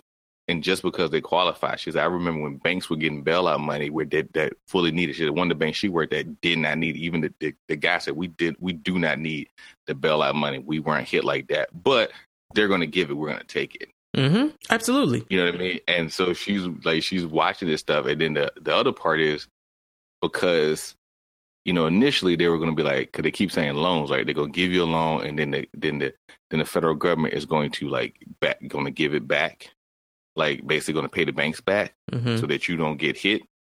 She just, she, she kept answering like, why doesn't it just be a grant then? If it's, if it's going to be like that, why are you making a loan? she's trying to read through the stuff and trying to read through the fine print because they keep changing stuff so much. But she said, I think a lot of people, she's just my feeling. I think a lot of people get stuck with loans they're to have to pay back in some form of fashion. But it's we just not. don't know how it's going to be paid back yet. I was talking to my pops the other night, and I was like, as soon as they get what they claim to be a cure or any type of vaccine that can fight against this, the next thing that people are going to have to deal with is going in, getting vaccinated, and then paying off the bill for the vaccination along with the treatment that they received up until that point. So people right now don't have health care or do have health care and don't have great premiums or benefits. So they get they get COVID nineteen, they get treated. When they come out of this, they're gonna get bills. And they're gonna get huge fucking bills. And I've already seen articles about it. Like Yeah. one of the things that our my comp- my day job and my company said was that like yeah, your health insurance will cover you getting a COVID test, and I'm just like, this is a global health crisis. Mhm. At mi- I agree with you. I do believe that we should absolutely have universal health care. There's no fucking excuse why we don't. But at minimum, in the current state that we're in, the fact that this is not freely accessible to people is also a nightmare. You know why they won't but they're not i, I had a com it's where i've been talking to my parents a lot. Um i had a conversation with my mom about that and she she was in like she had the same agreement as you that at the you know at minimum bare minimum everybody should be able to get this vaccination for free so we can get through this epidemic so we don't have to worry about this shit re-upping and spreading again. But um she she also was like the universal healthcare thing is is kind of a different conversation. And i'm like but is it though? Like the reason they don't want to do everyone should be able to get the vaccination for this free is because it opens the door to now questioning why aren't we getting all vaccinations for free to keep them from coming back? Why are we paying for any of this stuff if it could potentially le- lead to some type of new pandemic? Right? Why don't we just give people free health care so that people don't unnecessarily die so that we don't get stuck in quarantine on a global level like we're like we are right now but they're not going to do that. Like our country is not going to do that because they care more about the business of it. The fact that like Twan brought up that people are even bidding for for health like healthcare kits because they decided to send things to Ohio and Iowa or I- Idaho instead of sending them to New York which is the epicenter right now. And Maryland is slowly like Larry Hogan knows that Maryland, the tri state area here, is headed in that direction. Okay. We're not that far from New York. And he's fighting. He's a Republican and he's fighting to get stuff from the federal. There was the whole conversation about federal not supplying the states because they want the states to use their own supply first. And the way I kind of looked at that was like, you're telling the states to go ahead and use their backup, their emergency supply now while they wait to get stuff from the federal supply. But they don't want to do that because if they because they waiting on y'all and they have no idea when they're gonna get it. Like when New York needed things, Pence and them were talking about how they accidentally sent shipments to China and Japan. How you accidentally sent shit? I don't, bro. I Like- don't know. Nigga. Let's put it this To a way. whole nother country. We ain't, we didn't we didn't invert. Oh, you- it's 12, 15th Street. Oh, I put twenty one. My bad. we should have you whole different part of the globe. Like think about it this way Phenom, you and I went to we've gone to multiple years of New York Comic Con. hmm They made a field hospital out of the Javits Center Yeah, I was reading about that.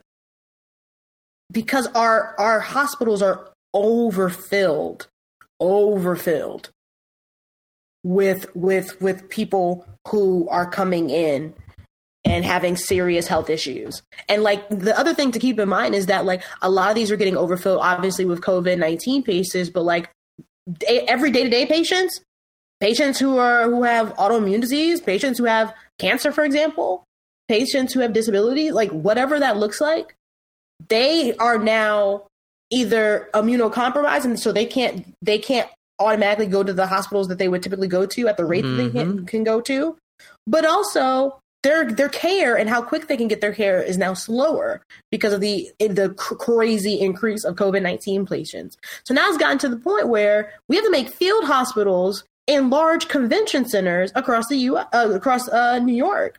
It's bad. It's really really It's, really it's bad. here. hospitals, it's funeral homes. I was reading an article that said that Maryland is now using ice rinks as morgues. Yeah, we started. They Jesus. used in, in Elmhurst, Queens. Like they were, they had like refrigerated trucks on standby to essentially stack up bodies because the morgues were overfilled. I'll, like I'll take you even. I'll bring it directly home. Like you brought up people who have you know regular day to day sickness stuff that they have to deal with, or people who need to go to the emergency room because emergencies happen. Right? Ashley, the baby is due in June.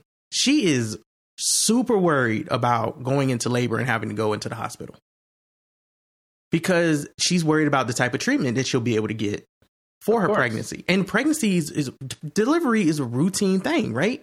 But during a pandemic, you don't we don't know what's going to be happening in Maryland at hospitals during that week. You know, and that's a, that's a scary thing to think about. Like we've already had to have the conversations that nobody can come to the come come to to be there during the birth. Nobody can come in the delivery room. Nobody can come to the hospital. We're even at the point of questioning if anyone can even come up to visit because, you know, like the whole travel ban and stuff or kind of staying within your own state. But then you don't know who's coming with what or who's bringing eh, eh, who's bringing stuff to your house and you just had a newborn and you have a wife that just gave birth. You don't know what type of things that opens them up to and how you could compromise either or everyone in that situation. So we're We got no immunity.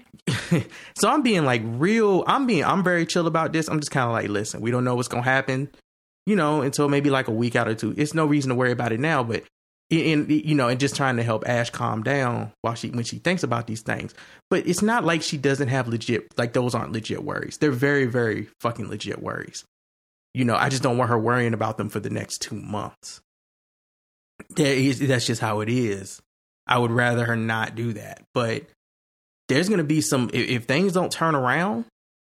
You know, they're keep they're saying that over the next two weeks we're supposed to hit our peak, but they said that two weeks ago. I mean, this this dude, this is gonna go down as.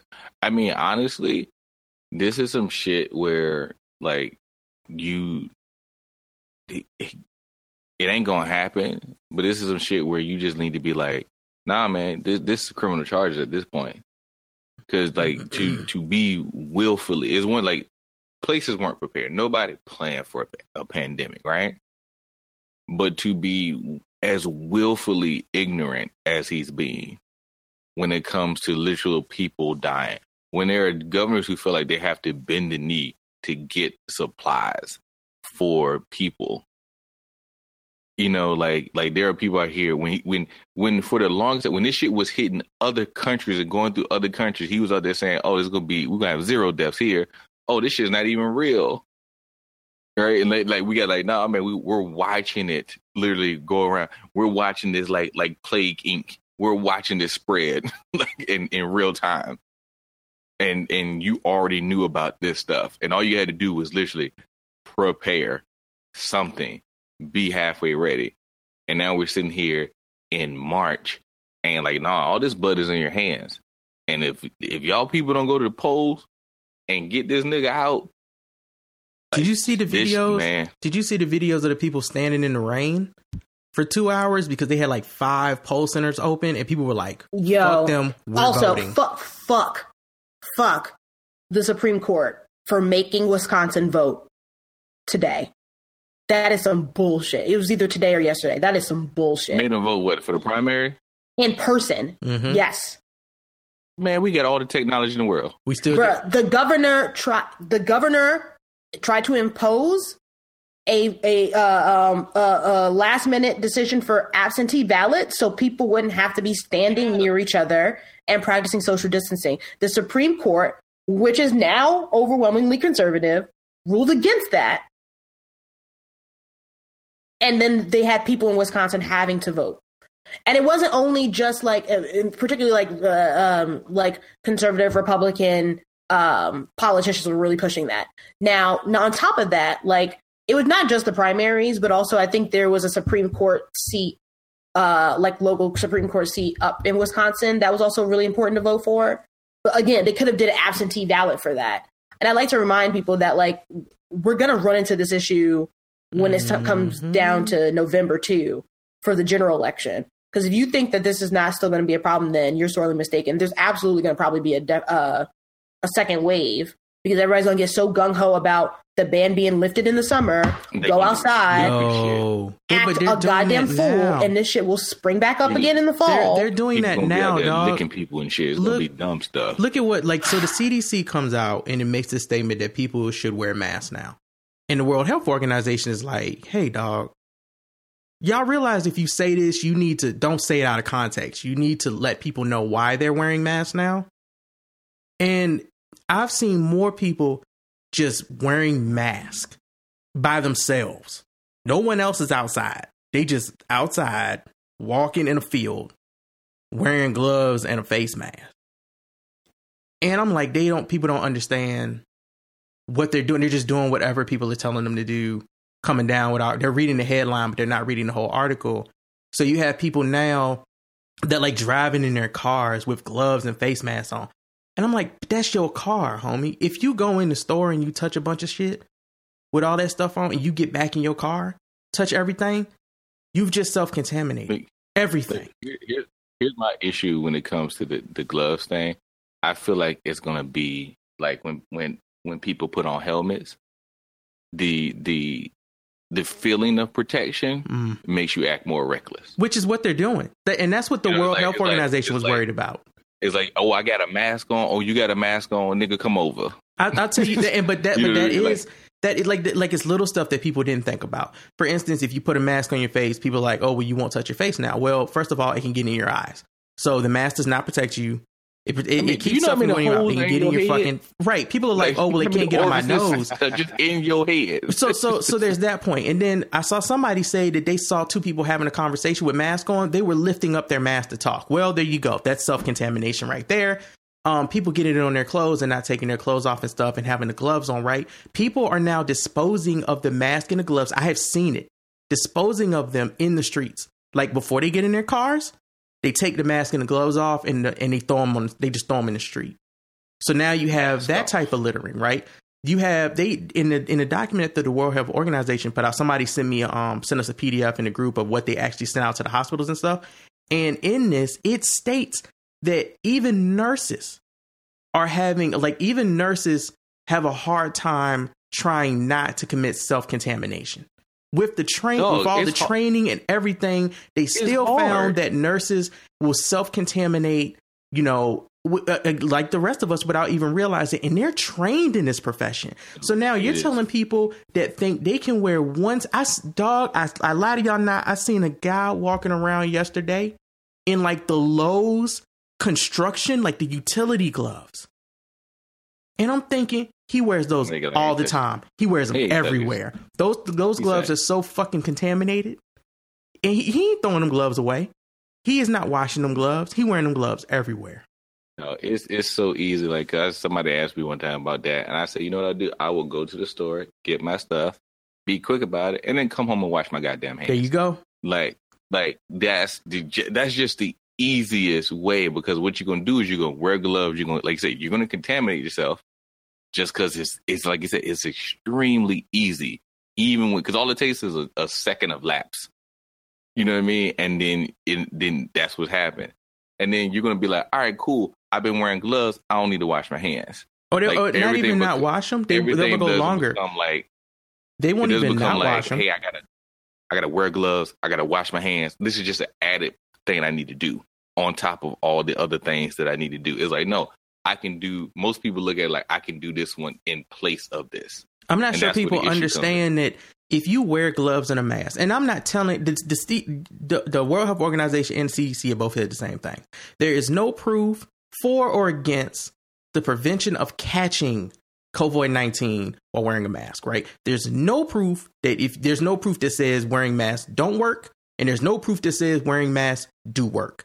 Right? They say it like that to cover their asses from both ends. When I hear them say stuff like that, the way I interpret it is they don't believe that them shits protect your face. But they can't just they gotta give a reason why. And since they don't have they haven't done enough evaluation to do that, they just they just back end in front of it with, hey, we can't we we can't prove to y'all that they do protect you, and we can't prove to you that they don't protect you. So wash your fucking hands, wash your fucking face, right?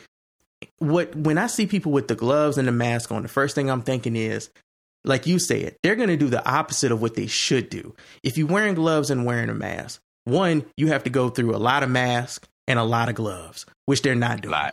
Okay. You need to wash your hands even more often now because you are now wearing another piece of material that has, if you've been contaminated, if it's been contaminated, has it caked up on it. Your face mask has it caked up. If people been sneezing in your face all day because you cool with it now because you got a face mask on, you walk around looking like a Ninja Turtle or a foot soldier. Well, now that shit is caked up on your face. And, and if you if you got the gloves, now you cool with dapping everybody up and touching all the surfaces, oh, right? So you're Oh, like a foot soldier. so your your your gloves are super contaminated, so you need to be washing more often. But that's not what's going to happen.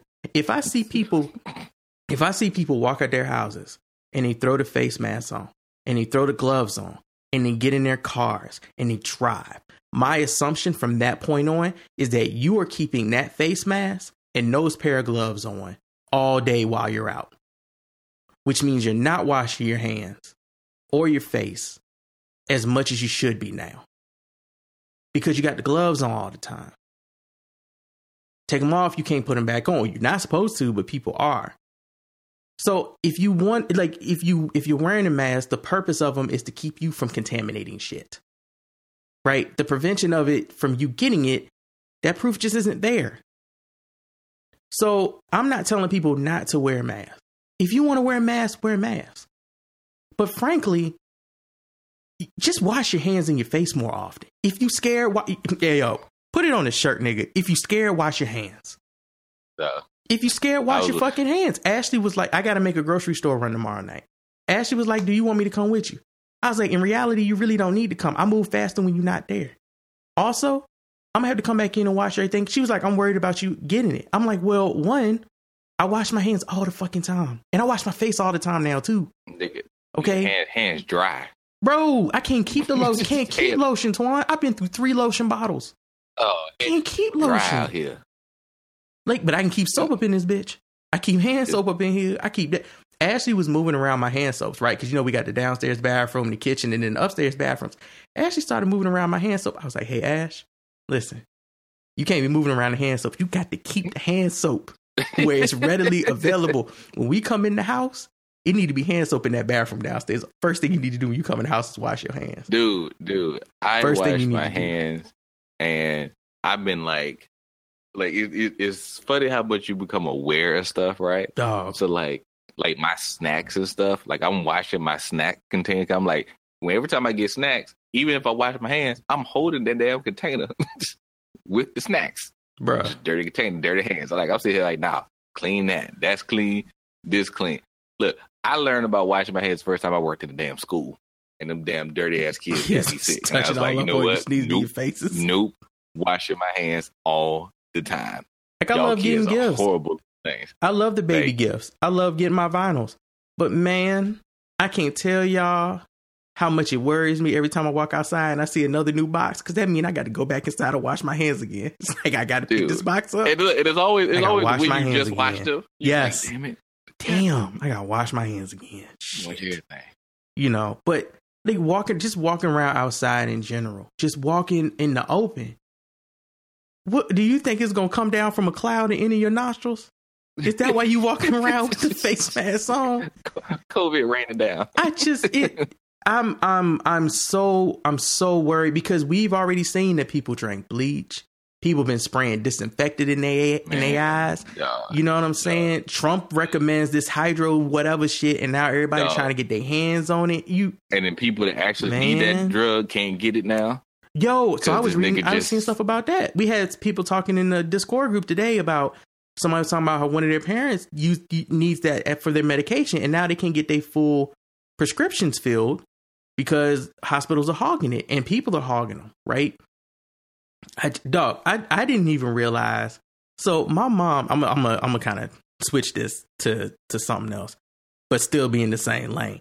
So I didn't realize that stores was running out of Nintendo Switches again because of Yeah, the the quarantine. Switch has been the pandemic move for everybody. my mom caught one.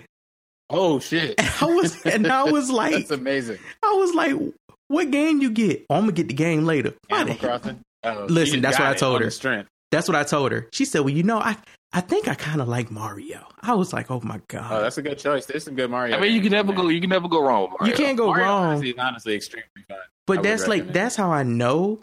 That's how I know Switches is hot in the streets right now because that mean they Oh, said yeah, something. sure. They said something on Good Morning America about Switches being the new wave, Right. and my Is- mom is- went out is it-. Is Like- it because? Yeah, what reason? Oh, because if because people like one Animal Crossing has has been the huge wave when it dropped. Like it is so it. fucking a very- popular. So very everybody wants game to when it play came it. out. My wife pre-ordered it. She's also played every Animal Crossing game since like the 64 or whatever. Everybody wants I to play Animal it's Crossing, It's always been a popular game. but it's it's but, like- it's not not to this not to this degree. No, not, this not to new one has level. been like fever pitch though. Honestly, No, I mean I understand. it's I'm new. still the the run on switches is still just random folks out there. it's So portable. good You can play it in every room in your house. Mm-hmm. People stuck in their I, I homes. get like, it. I, I get it. people, my mom. I understand. I'm just saying that the, the extra because you know Nintendo, you know Nintendo never for some reason they just never they only they make ten switches a year. Oh no, but Nintendo, no, Nintendo had enough switches. Nintendo has been fine on their distribution, but when it when you get like Mike said, it's been fever pitch, and when everybody ran out, this is one of the only places they was running to was Best Buy and fucking the grocery store. They was running to Best Buy to get these switches. Don't once they once people started seeing Animal Crossing, well, what's this Animal Crossing thing? Animal Crossing became the tiger became the um the Tiger King of gaming for the last Yeah. month. Overnight sensation. So everybody was like, the only way we can play it is to have a Switch. So everybody started playing Switch, and now people don't want to. I'm assuming everybody in the house don't want to share their Switches because they always play Animal Crossing. I tell you one thing: these people get bored with Animal Crossing, and by the grace of God, end up playing Breath of the Wild. It's over. Man, a Breath of the Wild 2 is supposed to be coming out later this year too. So Oh shit! Yeah, There goes Like, I mean, I, hours. I feel like I remember when you know when you know when they got when it first got announced that it was coming out and they put the date and I knew because I knew people you know always play Animal Crossing. It's been a very popular uh game Animal Crossing and- was a popular game, and it still is. and great for them. I mean, it didn't make me go want to buy a Switch. Animal Crossing is the a- pop I of diamonds right of now.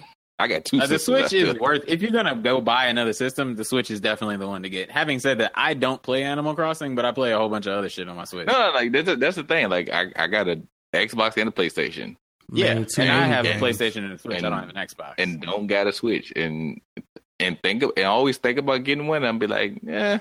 I. Honestly, I travel so much for work usually that the Switch is like such a great investment because you know you can't. I mean, Yeah. you can, but you can't easily throw your PlayStation or your Xbox in a suitcase and take it with you. Yeah, I don't look. I can't tell you why I don't like. I I love a good Mario game. It's not. I don't. Eh, in your situation, Twan, like, because I'm in that situation. It, it's harder for me to play my Switch when you have the other two systems with the games already laid on them in the backlist build. Yeah, With Mike's situation, he has the one console that's you know like the I don't want to say high end, but like the more casual But- console that Yeah, everybody I plays mean, it's on, right? More powerful, like big, big deal, quote unquote, uh, console for sure. Yeah, in reality, that's where more of the more mature games are, more of the more of the more popular games for our age group are, right? So, but Right. you to have the Switch to counter that, I think is makes I think is a better combination than to have this a PlayStation and an Xbox because a I mean, PlayStation yeah, and an I don't, I Xbox, don't cut my Xbox on. I need to cut on see if it works. yeah, PlayStation and Xbox, they they share so much stuff. They share so many games that you really can just play one and not have to worry about cutting on the other, which is why I also hadn't cut on my Xbox for a long time until Remnant. Now, and I'm back on the PlayStation playing God of War. With the Switch, they the Switch and like the PlayStations and the Xbox, they don't share that many games in common. You can't get Animal Crossing on Xbox or PlayStation. You can't get Breath of the Wild. You can't get Bayonetta 3 when it comes out. You know, you can't get Mario Galaxy, Pokemon games. You can't get them shits. So That's right. They- Pokemon is tight. Playing they- that shit on a full TV is incredible. you can't get Smash first time Brothers. you've Like been able to do it. it, it- you can't get Metroid games. Like those games are in their prime on the yeah, Switch. this, yeah, Nintendo just like this. This is us. This is yeah, our stuff. proprietary gaming. Absolutely. Nintendo owns in proprietary gaming. And then Yep, they still that's the get bread some of the other games. They get the remasters of shit like Dark Souls and Resident Evil Cuphead games and from stuff. Microsoft, and you can play that. yeah, or Hollow and Knight they have stuff a like ton that. of really cool indie games like Untitled Goose Game and shit. So when you when I think it's a better I think it's a better I think it's it's a it's a better combination. I think they both complement each other better to have a Switch and another big console than to have two big consoles that's basically like having the same console twice almost. You know. I fully, I fully understand. I think the run on it is just be like, all right, yeah, like y'all ain't Switch been out for years. Y'all ain't know what this thing is. Great for y'all to learn it now. oh yeah, well, you know, we That's, gamers. that's, what, that's, so- what, it- that's what it feel like. It's just like, yeah, man. Like, feel like you heard this thing called a Switch? Like, yes, like we have. Well, they were the thing is they were buying it for their kids, and now they're now adults are playing Animal Animal Crossing. So I, I feel like Animal, Animal Crossing to me it it feels like a Sims wave, and I know it's been out longer than that. I It know it has its own audience and it's grown, and I'm sure there are a whole lot of differences. But I feel like Animal Crossing looks like Mii's blended with Sims, and that's perfect because you got these little yeah, cute because all, characters. all it is is world building. That you is- just sit there and build your own little world. Yeah, it's it's it's world building with little cute character human caricatures, and that's perfect for for for an older audience and a younger audience, right? To connect. I was talking to Aaron the other night. He's like playing it for himself and for his daughter.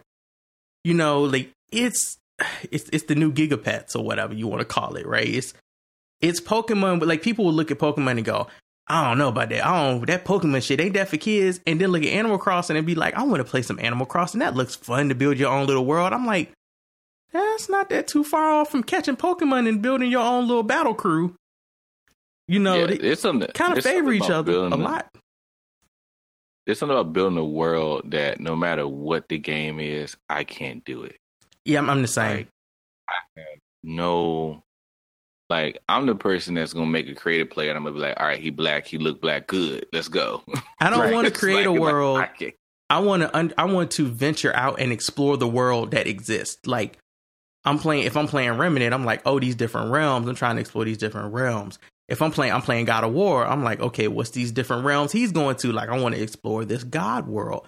I look at Animal Cross, I'm like, wait, I don't got shit but a house. I ain't got a house. All I got is a fishing rod. I got to start Yeah, off like, life I- with a fishing rod. I couldn't do Minecraft because I was like, I don't have the creative capacity yeah, I don't either. and the patience to just sit here and build. And I see people build stuff. I'm like, that is wonderful. You are amazing.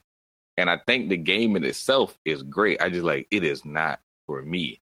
Like they gave out Sims for free, and I was sitting here being like, Mm. man, I'm gonna try it. And then I tried it. I didn't get. I didn't get through the tutorial. I was like, nope. I had, I'm you want No. I got to go cook dinner. I'm, why, why am I bringing the Sims to work? This is what I do now. I can't go to bathroom. My Sims is going to counseling. He depressed. Like, this is what this is what I'm oh. doing now. This Sim this Sim is living a better life than I am. It's those like I get why people love those games. I don't connect to those games. You know, people, you got to play it, man. It's addictive. I'm like, that's like me telling you you got to play Dark Souls. You know, you gonna be like, nah, I don't like being punished. I don't like to cry with a controller in my hand. You said with a controller. I just want to build. I just want to catch butterflies and build houses. Okay, it's, it's cool. That sounds cool because that's for you. It just, I get why it's the wave. It just ain't my wave. I'm not trying to surf it. I'm just trying. I, I enjoy watching other people enjoy playing Animal Crossing. I can do that. I've watched a couple like Twitch players just kind of invest time in it and explain it and stuff. I thought I think that's interesting. I wish I was into it like that because starting up a Twitch channel dedicated to all of the ins and outs of Animal Crossing is a great way to bring in another check. You can grow a following pretty quickly. But that's the same thing. That's the same way I felt about Minecraft. If I could have just built a few Minecraft servers, I wouldn't be working right now from home. you know, it, I wouldn't have to worry about anything. That it, it is what it is. I think it's cool that more people are involved in gaming though, and I'm glad that people are finding a way to quarantine together in peace. Absolutely. That's that's cool that you know the parents are now playing Animal Crossing with their kids, and I hope that I hope that it kind of changes the stigma that gaming gets from older generations, the boomers, generations where they look at it as gaming I mean, is look, silly. all they other, we ain't worried about what the boomers feel about it because like Mm-hmm. y'all about that. Sir, But, uh, And- the rest of us so like much- are getting are getting older now. Like the, the people who like got into games and got to build building games, they are in their fifties and stuff now. Oh, So, yeah. um, question: Did we lose Joy? Is she? Oh, she on mute. I was wondering that as well. Y'all are talking about video games. I don't play them, so I stay Oh no, Say less. you don't play video games? You gotta play some video games. It's a perfect time to get into it. What I know, but like I just it's an it seems like an expensive habit that I don't want to invest in, and I I, feel spend too you much money already. it, it, It it, is. it, as a person who has way too many games and systems, it is an expensive habit. It's super expensive. Yeah, I spend too much money anyway, so I'm just like I gotta. I let me not start because if I s- if I get invested in it, I won't stop. And I have friends who do who are gamers, and I'm just like, oh no, I can't spend that money. I gotta be better. By the way, if all of a sudden I stop uh, responding, there is a massive thunderstorm all over Nashville again with a fucking tornado warning. So if I was Jesus easily- Christ. Oh, which one of y'all pissed that, off son? Odin? Yeah, I I like don't- probably almost got struck by lightning this afternoon while I was pressure washing my deck. That should be nope. It was like thunder rumbling in the background to bright flash that felt like it was in my backyard, and I was like, okay, drop the pressure washer wand, hmm. immediately go inside, and as soon as I close the door, it's like this ridiculous thunderclap. You you like yeah. Life is telling me. Life is giving you a warning. I yeah, know. yeah, fully. And I was, I did not ignore that warning because Yeah, your boy's trying to was live. Like, universe like nigga. and yeah, were like, that's mhm, straight up. I And I like, you. got I you. hear you. Say less. I mean, got you. Yo, appreciate the heads up. hey, I You just gotta uh, say nothing but a word. random thought, random Yeah. thought, because Mike said he was power washing his deck. Has anybody else done anything that they would not have done if they had been regularly working forty hours a week? That they've done And now. also, Nigga, before I I sat pressure in my I sat in my kitchen. I was like, you know what? I need to clean the kitchen. And granted, I rent a place, so I don't care about cleaning as much as I get. I understand why my mom used to get up every day and clean stuff because keeping the house clean is Bro, it's hard, That's a- right? It's job, so bro. hard. It's a whole ass job. It's Cause hard. look, 'cause like, I, because you know, you do the basic cleaning, like, all right, clean the floor, clean the counter, stuff like that. I like, so I came in there, and I went in there today, and I was like, mm, let me go clean stuff. Then I look at that bed, cause we, I got white cabinets. I was like, these cabinets are so fucking They're dirty. filthy. So I sat here for an hour scrubbing cabinets. Here's here's the question that matters, though. Here's the only question that matters: Were you proud of your work? Nigga, the, the shit is glistening. That's I ain't right. gonna. I look. There it I put it like that. If I, right. I buy a house, I ain't getting white cabinets. I, the man, damn- Oh no, that's a fool's errand, buddy. Unless you just like cleaning. I know, I know. Everybody is issue. Everybody is upset because they can't go out and be social, right? You're supposed to stay in your home. Only supposed to go to essential businesses. I'm upset because I'm I'm I'm not upset. I'm a bit annoyed because there's so many things I'm looking around my house and going, I could do right now, but I can't go to Lowe's to get the shit I need to get. To do it. I am at Lowe's. You can go to Lowe's. No, I know I motherfuckers can. I in don't want to. every day. I don't want to go to Lowe's, need Mike. to go to yeah, Lowe's. right. I don't No, want to risk going to Lowe's. Need to go. to Lowe's. Yeah, I don't. I don't want to risk You are going to. Lowe's because I, I damn sure don't want to be lying on my deathbed going. But I just needed to paint the garage. like I'm like, Oh shit! I needed that. Oh Look, man. I'm I needed trying- that one. Uh, what? What? That five sixteenths. That's I'm not Right. trying. To, I needed a hammer. I'm not trying to do that. But I will. I will say this. So so this this this was my project last week. And me, I like to research my shit. By research, I mean watch a lot of YouTube videos. And I have so I have a skillet that I brought a long time ago, and Ashley did not understand skillets. So she kept putting We're my talking, we talking about a good cast iron good skillet. cast iron skillet, and Ooh, she well, that's a good investment right there. put good my cast iron skillet, She put my cast iron Cadillac skillet. cookware, baby. She put it in the washing machine many a time. Oh no! Oh no, no, baby, no. Okay, so That's the one thing you don't do. so after like the fifth or sixth time of her putting it in there, I just gave up on the skillet and I put it in. I put it under where the where skillets go to die cabinet. That's where I put it at. Did well, you reseason them nigga? nigga, listen. so boy, boy, look, look, it's a deep dark hole in the skillet seasoning Yo, web. So, so I went and pulled the skillet out and I looked because I was like, man, I want to cook a burger in a pan. I got a skillet. so I went and I grabbed my skillet and I was like, this skillet is oranger than our president. I can't use this skillet. oh no! so I was like, I was like, I gotta throw this skillet away. And I was like, wait a minute. Can you save a skillet? so I can. went You on sure YouTube can. and I start I was like repurposing skillets. And I learned the term seasoning. And I was like, what That's the right. fuck is seasoning? Key. I started That's watching key. all these That's videos. Cast iron, iron. So I watched like 10 repurposing and they repurposing everything that's cast iron. If you got a cat Yeah. that's cast iron, they can they can season that Yo, bitch. if it's if it's if it's rusted, but it's like full cast iron, oh, you needed some steel wool. That's it, baby. No, so it's ain't so, nothing but a layer. so I watched all these different videos. I watched all these different videos, That's what you and they were like, the secret to saving the skillet is you need to do these steps, right? And I, I watched enough hillbillies saving cast irons that I decided it's time for me to do it. It's been three days of research. Today is the day. So I I, I go and I first I got to see what I got at the crib because I'm like, if I got to make a grocery store run to save this cast iron skillet, then it ain't getting saved today. And they were like, you need some vin- white vinegar. Oh, I got that. I got a bunch of white vinegar. Put that shit in the um, container outside. Soak the cast iron skillet for a day and a half in white vinegar to get the the rust and shit off. Right, rust fell off. Pretty much fell right off. So then I'm like, I got one steel wool pad I brought a minute ago because I need. I knew I was gonna need them to clean something, and here we are. They about to get used. Scrub that bitch down, got everything off, cleaned it. I'm like, okay, I ain't got no Crisco though. I got some canola oil. I got some vegetable Yeah, 'cause oil. That, that's gonna be that's gonna be my next question. With was the Right. oil you? So- so- there's, so- there's a there's hot debate. Right. So so so it's it's so I again Very hot debate. you People watch is passionate about this, man. you watch a lot of videos and they'll tell you a lot of them use Crisco oil because it's so heavy and it it it, it gives your it gives your cast iron skillet skillet this very seasoned perfect seasoned look.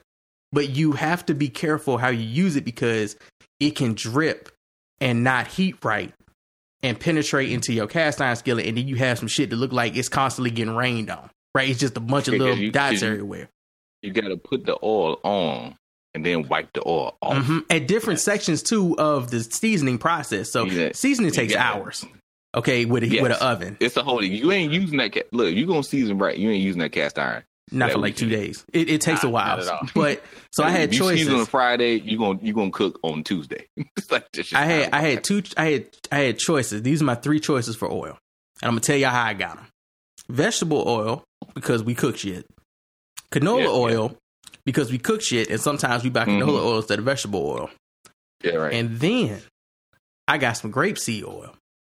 oh, Now the grapeseed oil we don't cook with. That was actually for the hair products I was making for my beard and Yeah, shit, my I little have- beard I have stuff. and cooked with that's what- grapeseed oil because it has a high smoke I have point. not. Right. So I didn't cook with the grapeseed It oil, has, but I started. it has a very high smoke point. So you want to do like high, like like high frying stuff. Then Mhm. grapeseed oil is pretty good. So It's- It's also it's also a natural good natural heat protect. I hate cooking, but but I do know that for if you ever want to like flat iron anything, Mhm. grapeseed oil is great because of its high its high smoke Yup. High count. smoke point. That's Yep. So I took I, I started research. I was like, can you season with grapeseed oil? And I started I started looking it up, and Lord, I found all these articles. It was like, seeds grapeseed oil is one of the best oils to season with if you're not using Crisco. I'm like, oh nigga, here we go. So I get this joint going.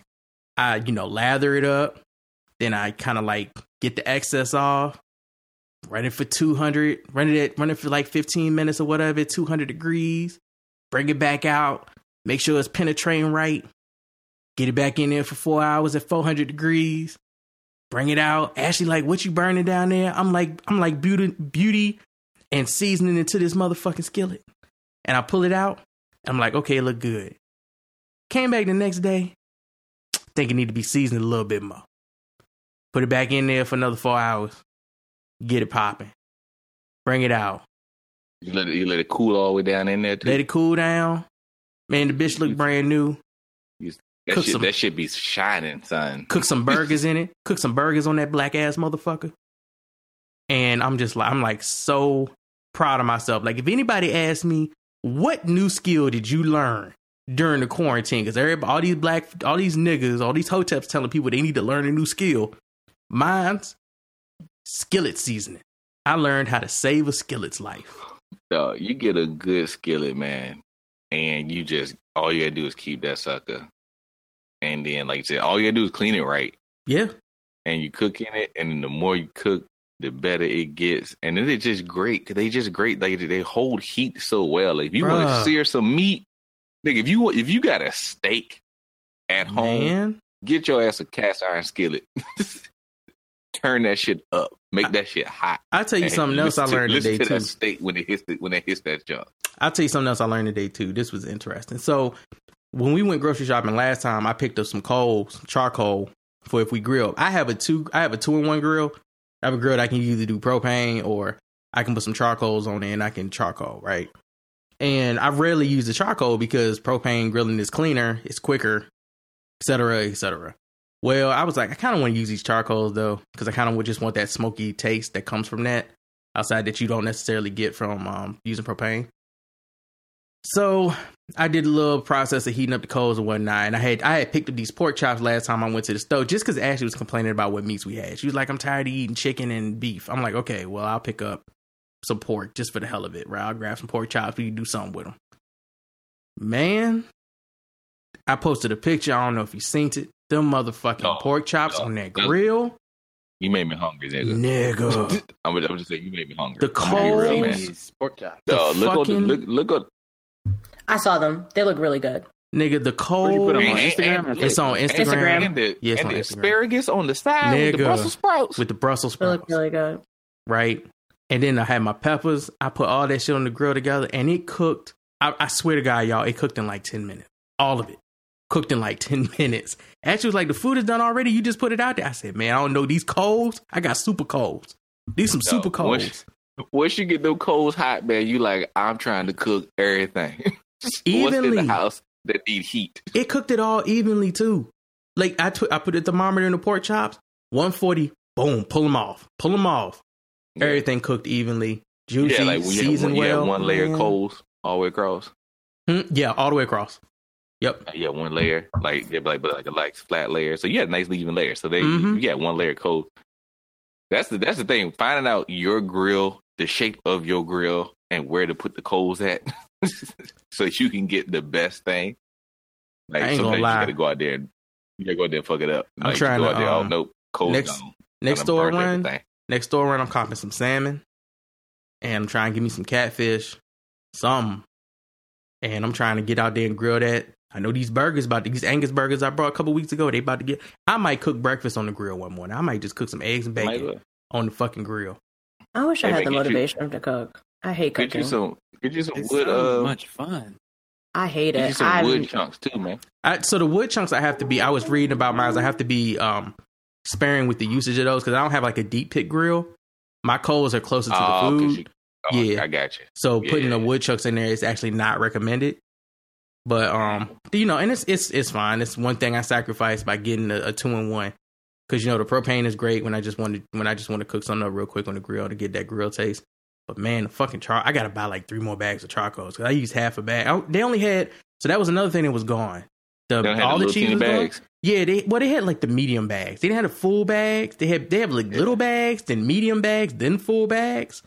If all the full bags was gone, most of the charcoal was gone. I looked up. I got like one of the last medium bags they had. Uh, before before the uh before the pandemic went there, I went and bought me a new one. I was like, "Yep, go buy me some new charcoal because I'm pretty much probably gonna be staying home." It's man. But I want to uh, get me. mm, I'm I'm looking to get a new a new uh Weber grill.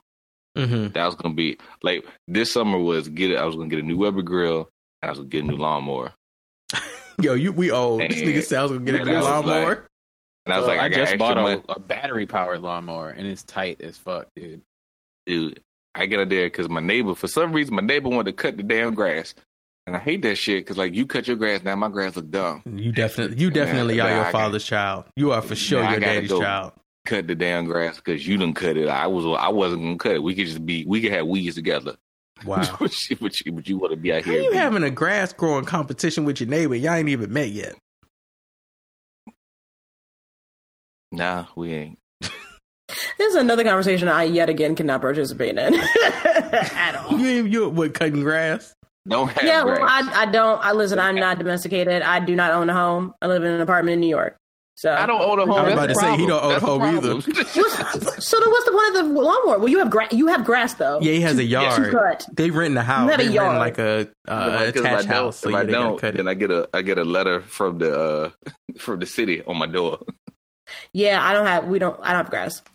I got people that come cut my grass for me. I appreciate them very much. I ain't- All these flexes, son. Ain't it Yeah, nice? I'm- Wow.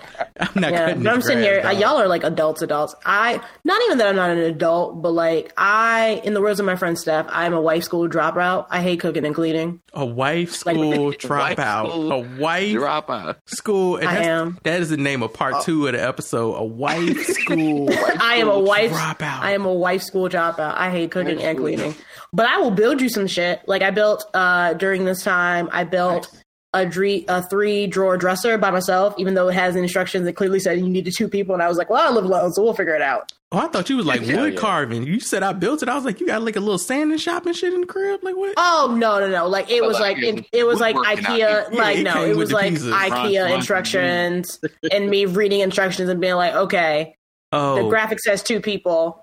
I'm just gonna figure it out though. that's all. That's always another bullshit. person. That's Like, that's always girl always- bullshit. You don't always need. You don't need two people to build stuff. Nah. They want you to have two pieces. 'cause Sometimes you need to hold stuff, but you can lean something against a wall. You really. That's can't. what I did. I I used like my paper. upside down. I used my old bed risers and my paper shredder to hold things up. Don't you hate when you put like one side of the shit on inside out and the other side on outside in, and you notice that Yeah. shit after you done You put so all the already know screws all the little screwing. You just like, no, I'm tired of this. I don't want. You know what? One side of this bitch is gonna be rough. Like Ashley, like uh, again, God bless y'all for the baby purchases.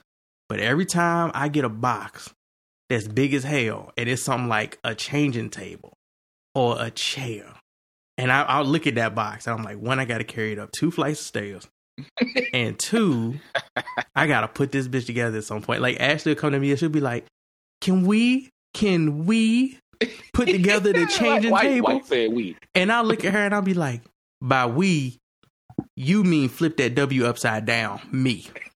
Can I put the changing table together? Well, I mean, I know, no, I'm a help. I'm a help. No, you're not.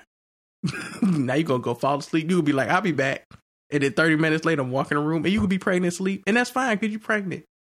You're supposed to be able to do that. You you are allowed to disappear when you are a pregnant woman and go do whatever the fuck you want to do because you're This pregnant. is facts.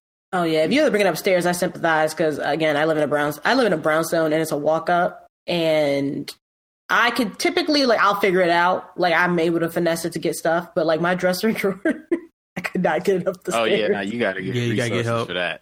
Oh no, I luckily like I just knocked on my neighbor's door and I was like, "Listen, I would I am too prideful to ever do this, but I this calls for an emergency. So can you please help me out?" My- And he was nice enough to help me out and just bring it upstairs. My mom brought a full file cabinet, a full, a tall, like a five foot tall, black ass file cabinet. Told she wanted to file her papers. I was like, "Are you working for the government or something?" Black ass. like how many how many papers you got? Why you got And a full she- office file cabinet? So I, every time I come down there, it's always something I got to carry somewhere. And th- this time was the file cabinet. I walked in, seen it up against the wall, and I said, That bitch probably been leaning against that wall waiting for me for the last four or five months. Oh she, yeah, she absolutely. ain't found not a thing yet. She said, so I, she said, before you go, I want you and your dad. Now, Twan, you've seen my dad walk. Yes. She said, I want you that and means your dad. that means you. I want you and your dad to carry this up the steps. Y'all, I love my pops. My pops dropped a, a super amount of weight. Like he he was a big man and he he fell down to to a a small man. He's not super small, but he is definitely not big anymore. And Yes. all of that all of that muscle that comes with you just being a big dude that went away. So the, Gone. so it's he is an old man now. that big man, big man's strength is He's an gone. old man. So when he Was goes. this, Like- was this recent phenom your your dad's weight loss? No, it was not like over the last maybe two, three years. Oh, he, okay. he lost that weight, but like um, so like my sister, he started going to the gym regularly. Our whole family and then started going to the gym regularly, and he he would be he would call me up. You know me, man. I walk in there, get on my bike, get my little pedal going. You know, I get on, get do my stairs and my elliptical. But your sister, she be trying to get me in there to lift weights with her. I ain't lifting no damn weights. I ain't picking up, I ain't picking up shit I don't need to uh-huh. pick up. What I need muscles for? She said he, he'll be, he be like, I ain't I'm doing that retired. I weight ain't gotta shit. do no work. Oh, right. yeah. I- so staying staying healthy and working out during this is not easy. I I so my mom also lost a lot of weight recently. She lost sixty pounds. My dad has lost thirty, boom. and yeah, so like she's been she's been losing it over the, the last year and a half, and so um I was like, well, I can't be the only fat person in this family, so I probably should do something about that. I was like, yeah, I was like, Can't be the only- no, I was Yo. like, y'all niggas are not gonna show me up. Absolutely not. And so, plus I'm supposed to have a wedding, which uh, supposed to be a bridesmaid in the wedding in in October. was like, oh, congratulations. Right, right. Oh, no, I'm Yeah, not- I was like, no, I no, don't know no. nothing about this. no, I am woefully single. I am not. No, I'm like, I am this, just is this bridesmaid. one? I was like, Happily are a you, bridesmaid. Are you, but a are you with bridesmaid somebody? nonetheless. I was like, you marrying somebody? Who, who? No, wouldn't it be crazy if that if I just casually mentioned that? Oh yeah, like I'm casually mentioned engaged. You're like, I just got oh, this wedding tomorrow. Like, uh, I mean, I know, I know, famous people got secrets and shit, but damn, I'd be like, that would just came out of nowhere. I, I, I, you know what? It would be funny because like Phenom, you and I text fairly frequently enough that you probably would just be like, I didn't see any of this on your social media. none, so I'm- none of it, none of it. when did this happen? None of no, I'm I'm not getting married. But uh, I'm in a I'm a bridesmaid, and she's supposed to have the wedding in October. TBD on that, but like it's still slated. Uh, but uh, I was like, well, I will. It would be nice to lose weight. So like, started working out a little bit, and it was great. And then this happened. I was like, oh, but I've been doing like exercise dance classes, and then uh, a friend of mine it lives an avenue away from me. We'll once a week we'll go out early in the morning because I'm walking distance from Central Park uh, to Central Park and run outside for about like 45 minutes, and we go there early to get away, like because people don't know how to act in the city. nope, So we'll go there early, get our asses back home. nope. I got a real quick question for you. Speaking of uh, New York, because people, for- you know, and this is definitely not a criticism, but it is a for sure thing. People in New York process things differently than people outside of New York. Sure, absolutely. So when you say walking distance, walking distance on Manhattan is not the same as it is walking distance for people that don't live in a city like that. So when you say you're walking distance from Central Park, about what are you talking about? Ballpark? I don't want to give the details because I you don't live to say what neighborhood you're living in. Like, like but blocks like or yeah, uh, blah, shit, blocks. So there's two parts of there's two like sections of Central. Park. You'll have Central Park all the way downtown, and then you'll have Central Park uptown. Like depending on what end you're on, I'm more on the uptown side of Central Park. Yeah. Like so, I'm. It's it's not like a super super far walk, but like for eh, it's like maybe if we're like speeding it up, it it can be like uh, ten to fifteen.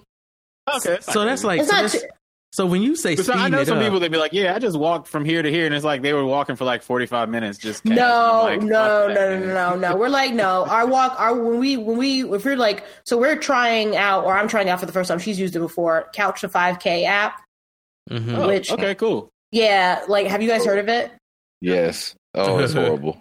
It's horrible. like I did the first time, and Yeah. I I just bought uh, like a massage gun. That saved my life because Oh, I that massage walked, gun is fire. Bruh. I had to when I got home. I was limping home.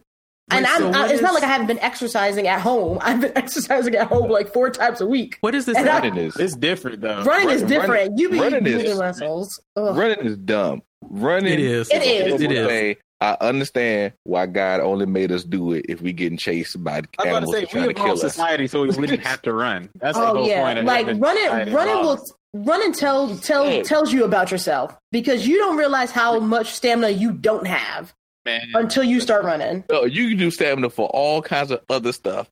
I have done so many little aerobic exercises in my hands, pushing, doing all stuff, and then I go run around the block. I'm like, But then, like, like that's, like your lungs are like, what are you doing? that's but that's what used to It's- trip me and, out when you and my mom like, uh, pretty much exclusively was doing running, and that's how she learned. Like it's the most efficient way to slim you down. It really is. But But, it I hate everything about it. and terrible. Oh, I'm my body was screaming, and it's not like I'm burning. I'm not bur- like it's not like I'm not burning calories doing my like dance and aerobics exercises because I surely am, and I'm still getting my cardio up and all these fun things. But I fucking hate running. But I was like, I'm using it as a way also for me to get fresh air because I'm a homebody as is, and I'm an introvert, so like I can easily just stay in my house for days and nobody Mhm. knows what's going on with me.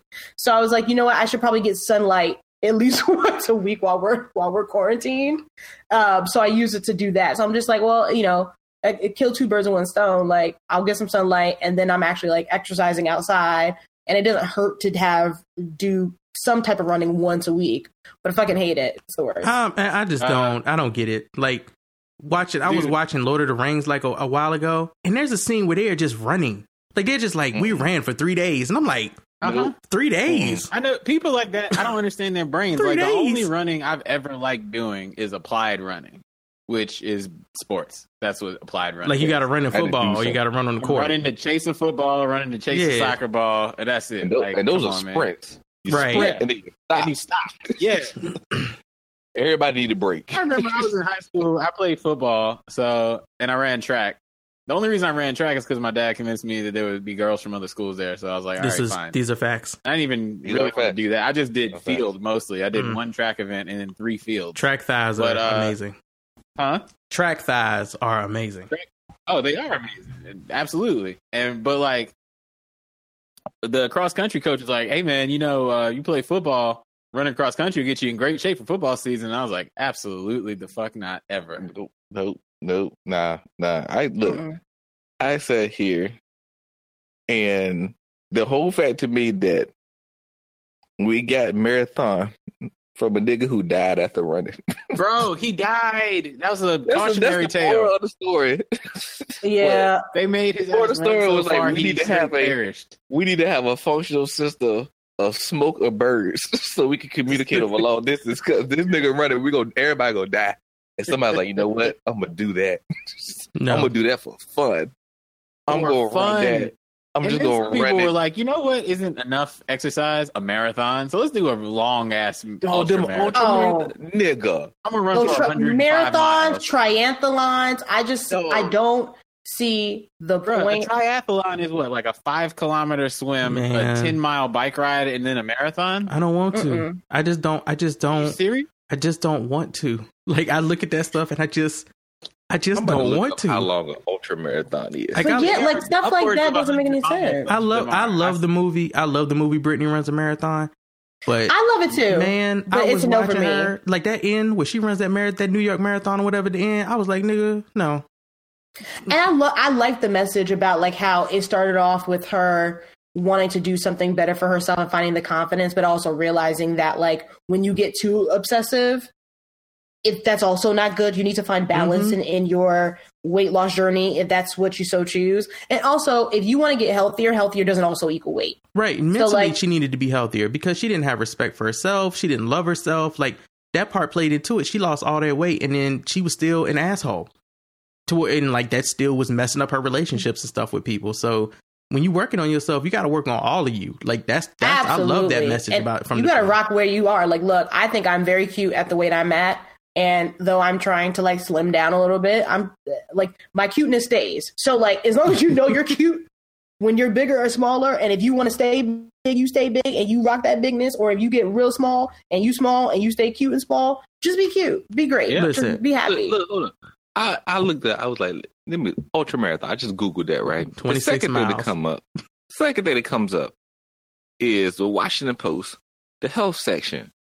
What happens to your body during the ultra marathon? It dies and then comes back to life and dies again. Right? Because they got fifty mile marathons. No, no, no. Uh, they got uh they got multi day marathons that could go up to a thousand miles. like Forrest Gump. Ha Are you serious? I was watching this video casually where somebody was talking about how they ran a marathon. It wasn't 50 miles. I think it was like 26 or something like that. But like the person gained blisters while they were running. No, And I was like, no. no. Dude, the first thing they come there and said how more miles can affect your body. Hallucinations. Number one. Is it Tuesday? Temporary blurred vision. While running. Nigga, nigga, if you tell me right now, I'm going to start running, and then my ass is can't see. seeing shit. I can't like see. it's gonna be a psychedelic high. Like no, no. That's what they mean when they say runner's thighs. You just start seeing pink elephants flying around. Yeah, running nigga, time no. means your brain is dying. Motherfuckers turn into Dumbo. No, no, sir. Isn't another side effect for running is, and this is kind of gross, but like another side effect for running is like you needing to like use the bathroom, um, pretty violently because like it's your body when you're moving and you're you're moving all parts of your body to run. It's also disrupting like your colon and also Mm. disrupting like your digestive digestive tract. So people have to like poop while they run, and it's Mm. I was just like no. That's why that dude When I was found shitting at the same spot every day, and they finally had to catch him on his runs. Wasn't it a jogger that was Oh like the shit God. jogger? I remember that. I think so. Yeah, if he was doing like a long distance running or anything like that, I don't When I know. found when I found out about runner's nipples, I'm sorry, Y'all what are those? Chafing. They had an episode of The Office where Andy. I was had gonna say the episode of. The Office was chafing. Dude, Andy's like, guys- nipples were chafing wear and loose- bleeding. They wear loose shirts. so Oh when you my loose shirts, the, the shirt just just rubs on your nipples, then rubs them raw, they start bleeding. Oh no! Yeah, you gotta wear a sports bra as a man to make sure your shit don't get You all know what? up. I'm just, Mhm. I'll just walk fast. I will just walk fast and be happy No. with. That- I'm, I'm I- good. I'm good where I am. Like I can fit a size 42 pants, and I, I dropped from like a 50 to a 42. I'm good over here. I can buy pants. That all is night. amazing. Congratulations. I will sit here and lift thank weights all the time, which I get back into it. Try to get my girl in the lifting weights because I stopped doing it last time because I was like, I'm gonna hurt myself at the home. I had too much weight up there, and I felt my knee do something weird. And I, I was like, just do really dumbbells. because she can't help me out. No, she- yeah, that's why I do dumbbells because I can at least I like, put them down. I was like, look. If I'm if I'm squatting like two plates, like she can't help me. no, Either I'm gonna go down and I ain't coming back up. yep. I feel like if like I look at people squatting and I'm like, yo, you realize that if something happened, you just gotta you gotta go ahead and take that broken ankle. you gotta go down and break it. I break your Right. whole shit. I love squatting. It is the one of the greatest like full body workouts. It is amazing. You put you put that bar in your back with weight. You drop that junk all the way to your thighs are parallel, and you do that about twenty times. Man, it will be amazing. It works. Oh, it works your back. It works your core. It works your your your glutes, your thighs, your calves. Wonderful junk. Wonderful. Yeah, I've been doing a lot of squats during like my online aerobics like workout classes, Whew. and I feel like I'm starting to develop like Megan Thee Stallion knees. Yeah. So I'm like, they, they that. She said like, Megan you Thee do, and when you do it right, if you do like that's why I like having I like having the weight on my back because it automatically like stabilizes me, and then you can get in that sitting position better, Mm. and I can go I can go all the way to where my like where my my my thighs are parallel to the floor, and I'm like yes, I I'm that like is- I that is a do nice thing. I do lunges and I do squats with dumbbells, and I just started back up again after not doing them for a week. Nigga, I hate when I'm going down the steps and my legs are running away without me. Can I just I because I can't Dude, I can't deal with the weight in them and they feel swollen. They still feel swollen right now. I was gonna say if you get a well, you ain't got a gym. If you get if you go to gym, if you can go to gym, like get you uh get on the squat rack and like you will leave dumbbells alone. Like after I did that, it's just was No, I like I like curling. So I mean, I I like uh I like curling, and I like some of the exercises to do with curling. Not saying I don't like squats and stuff, and I like bench pressing. So I can so you can like I bench press dumbbells as well. I shoulder press dumbbells, I curl dumbbells, and then I do 'Cause I got- squats with dumbbells to a degree. Yeah, because I got a I got a set of the I got a set of power block dumbbells, and then an extra three hundred pounds of weights just you know sitting over there. Bro, I got two forty fives and two twenty fives. Them fucking 45s. Yeah. Boy, that is them dumb shits. get you get you some of them uh, the power blocks. They're great. I just agree. I, I I don't want to spend any more money or get things shipped here that I don't need to get shipped. And them them things Yeah. was on sale. Them power blocks was on sale for like eighty nine bucks. Oh, I saw I on got- the site I- somewhere. Yeah, because I didn't get them for eighty nine bucks. I got them things years ago. Though. Oh, they're expensive.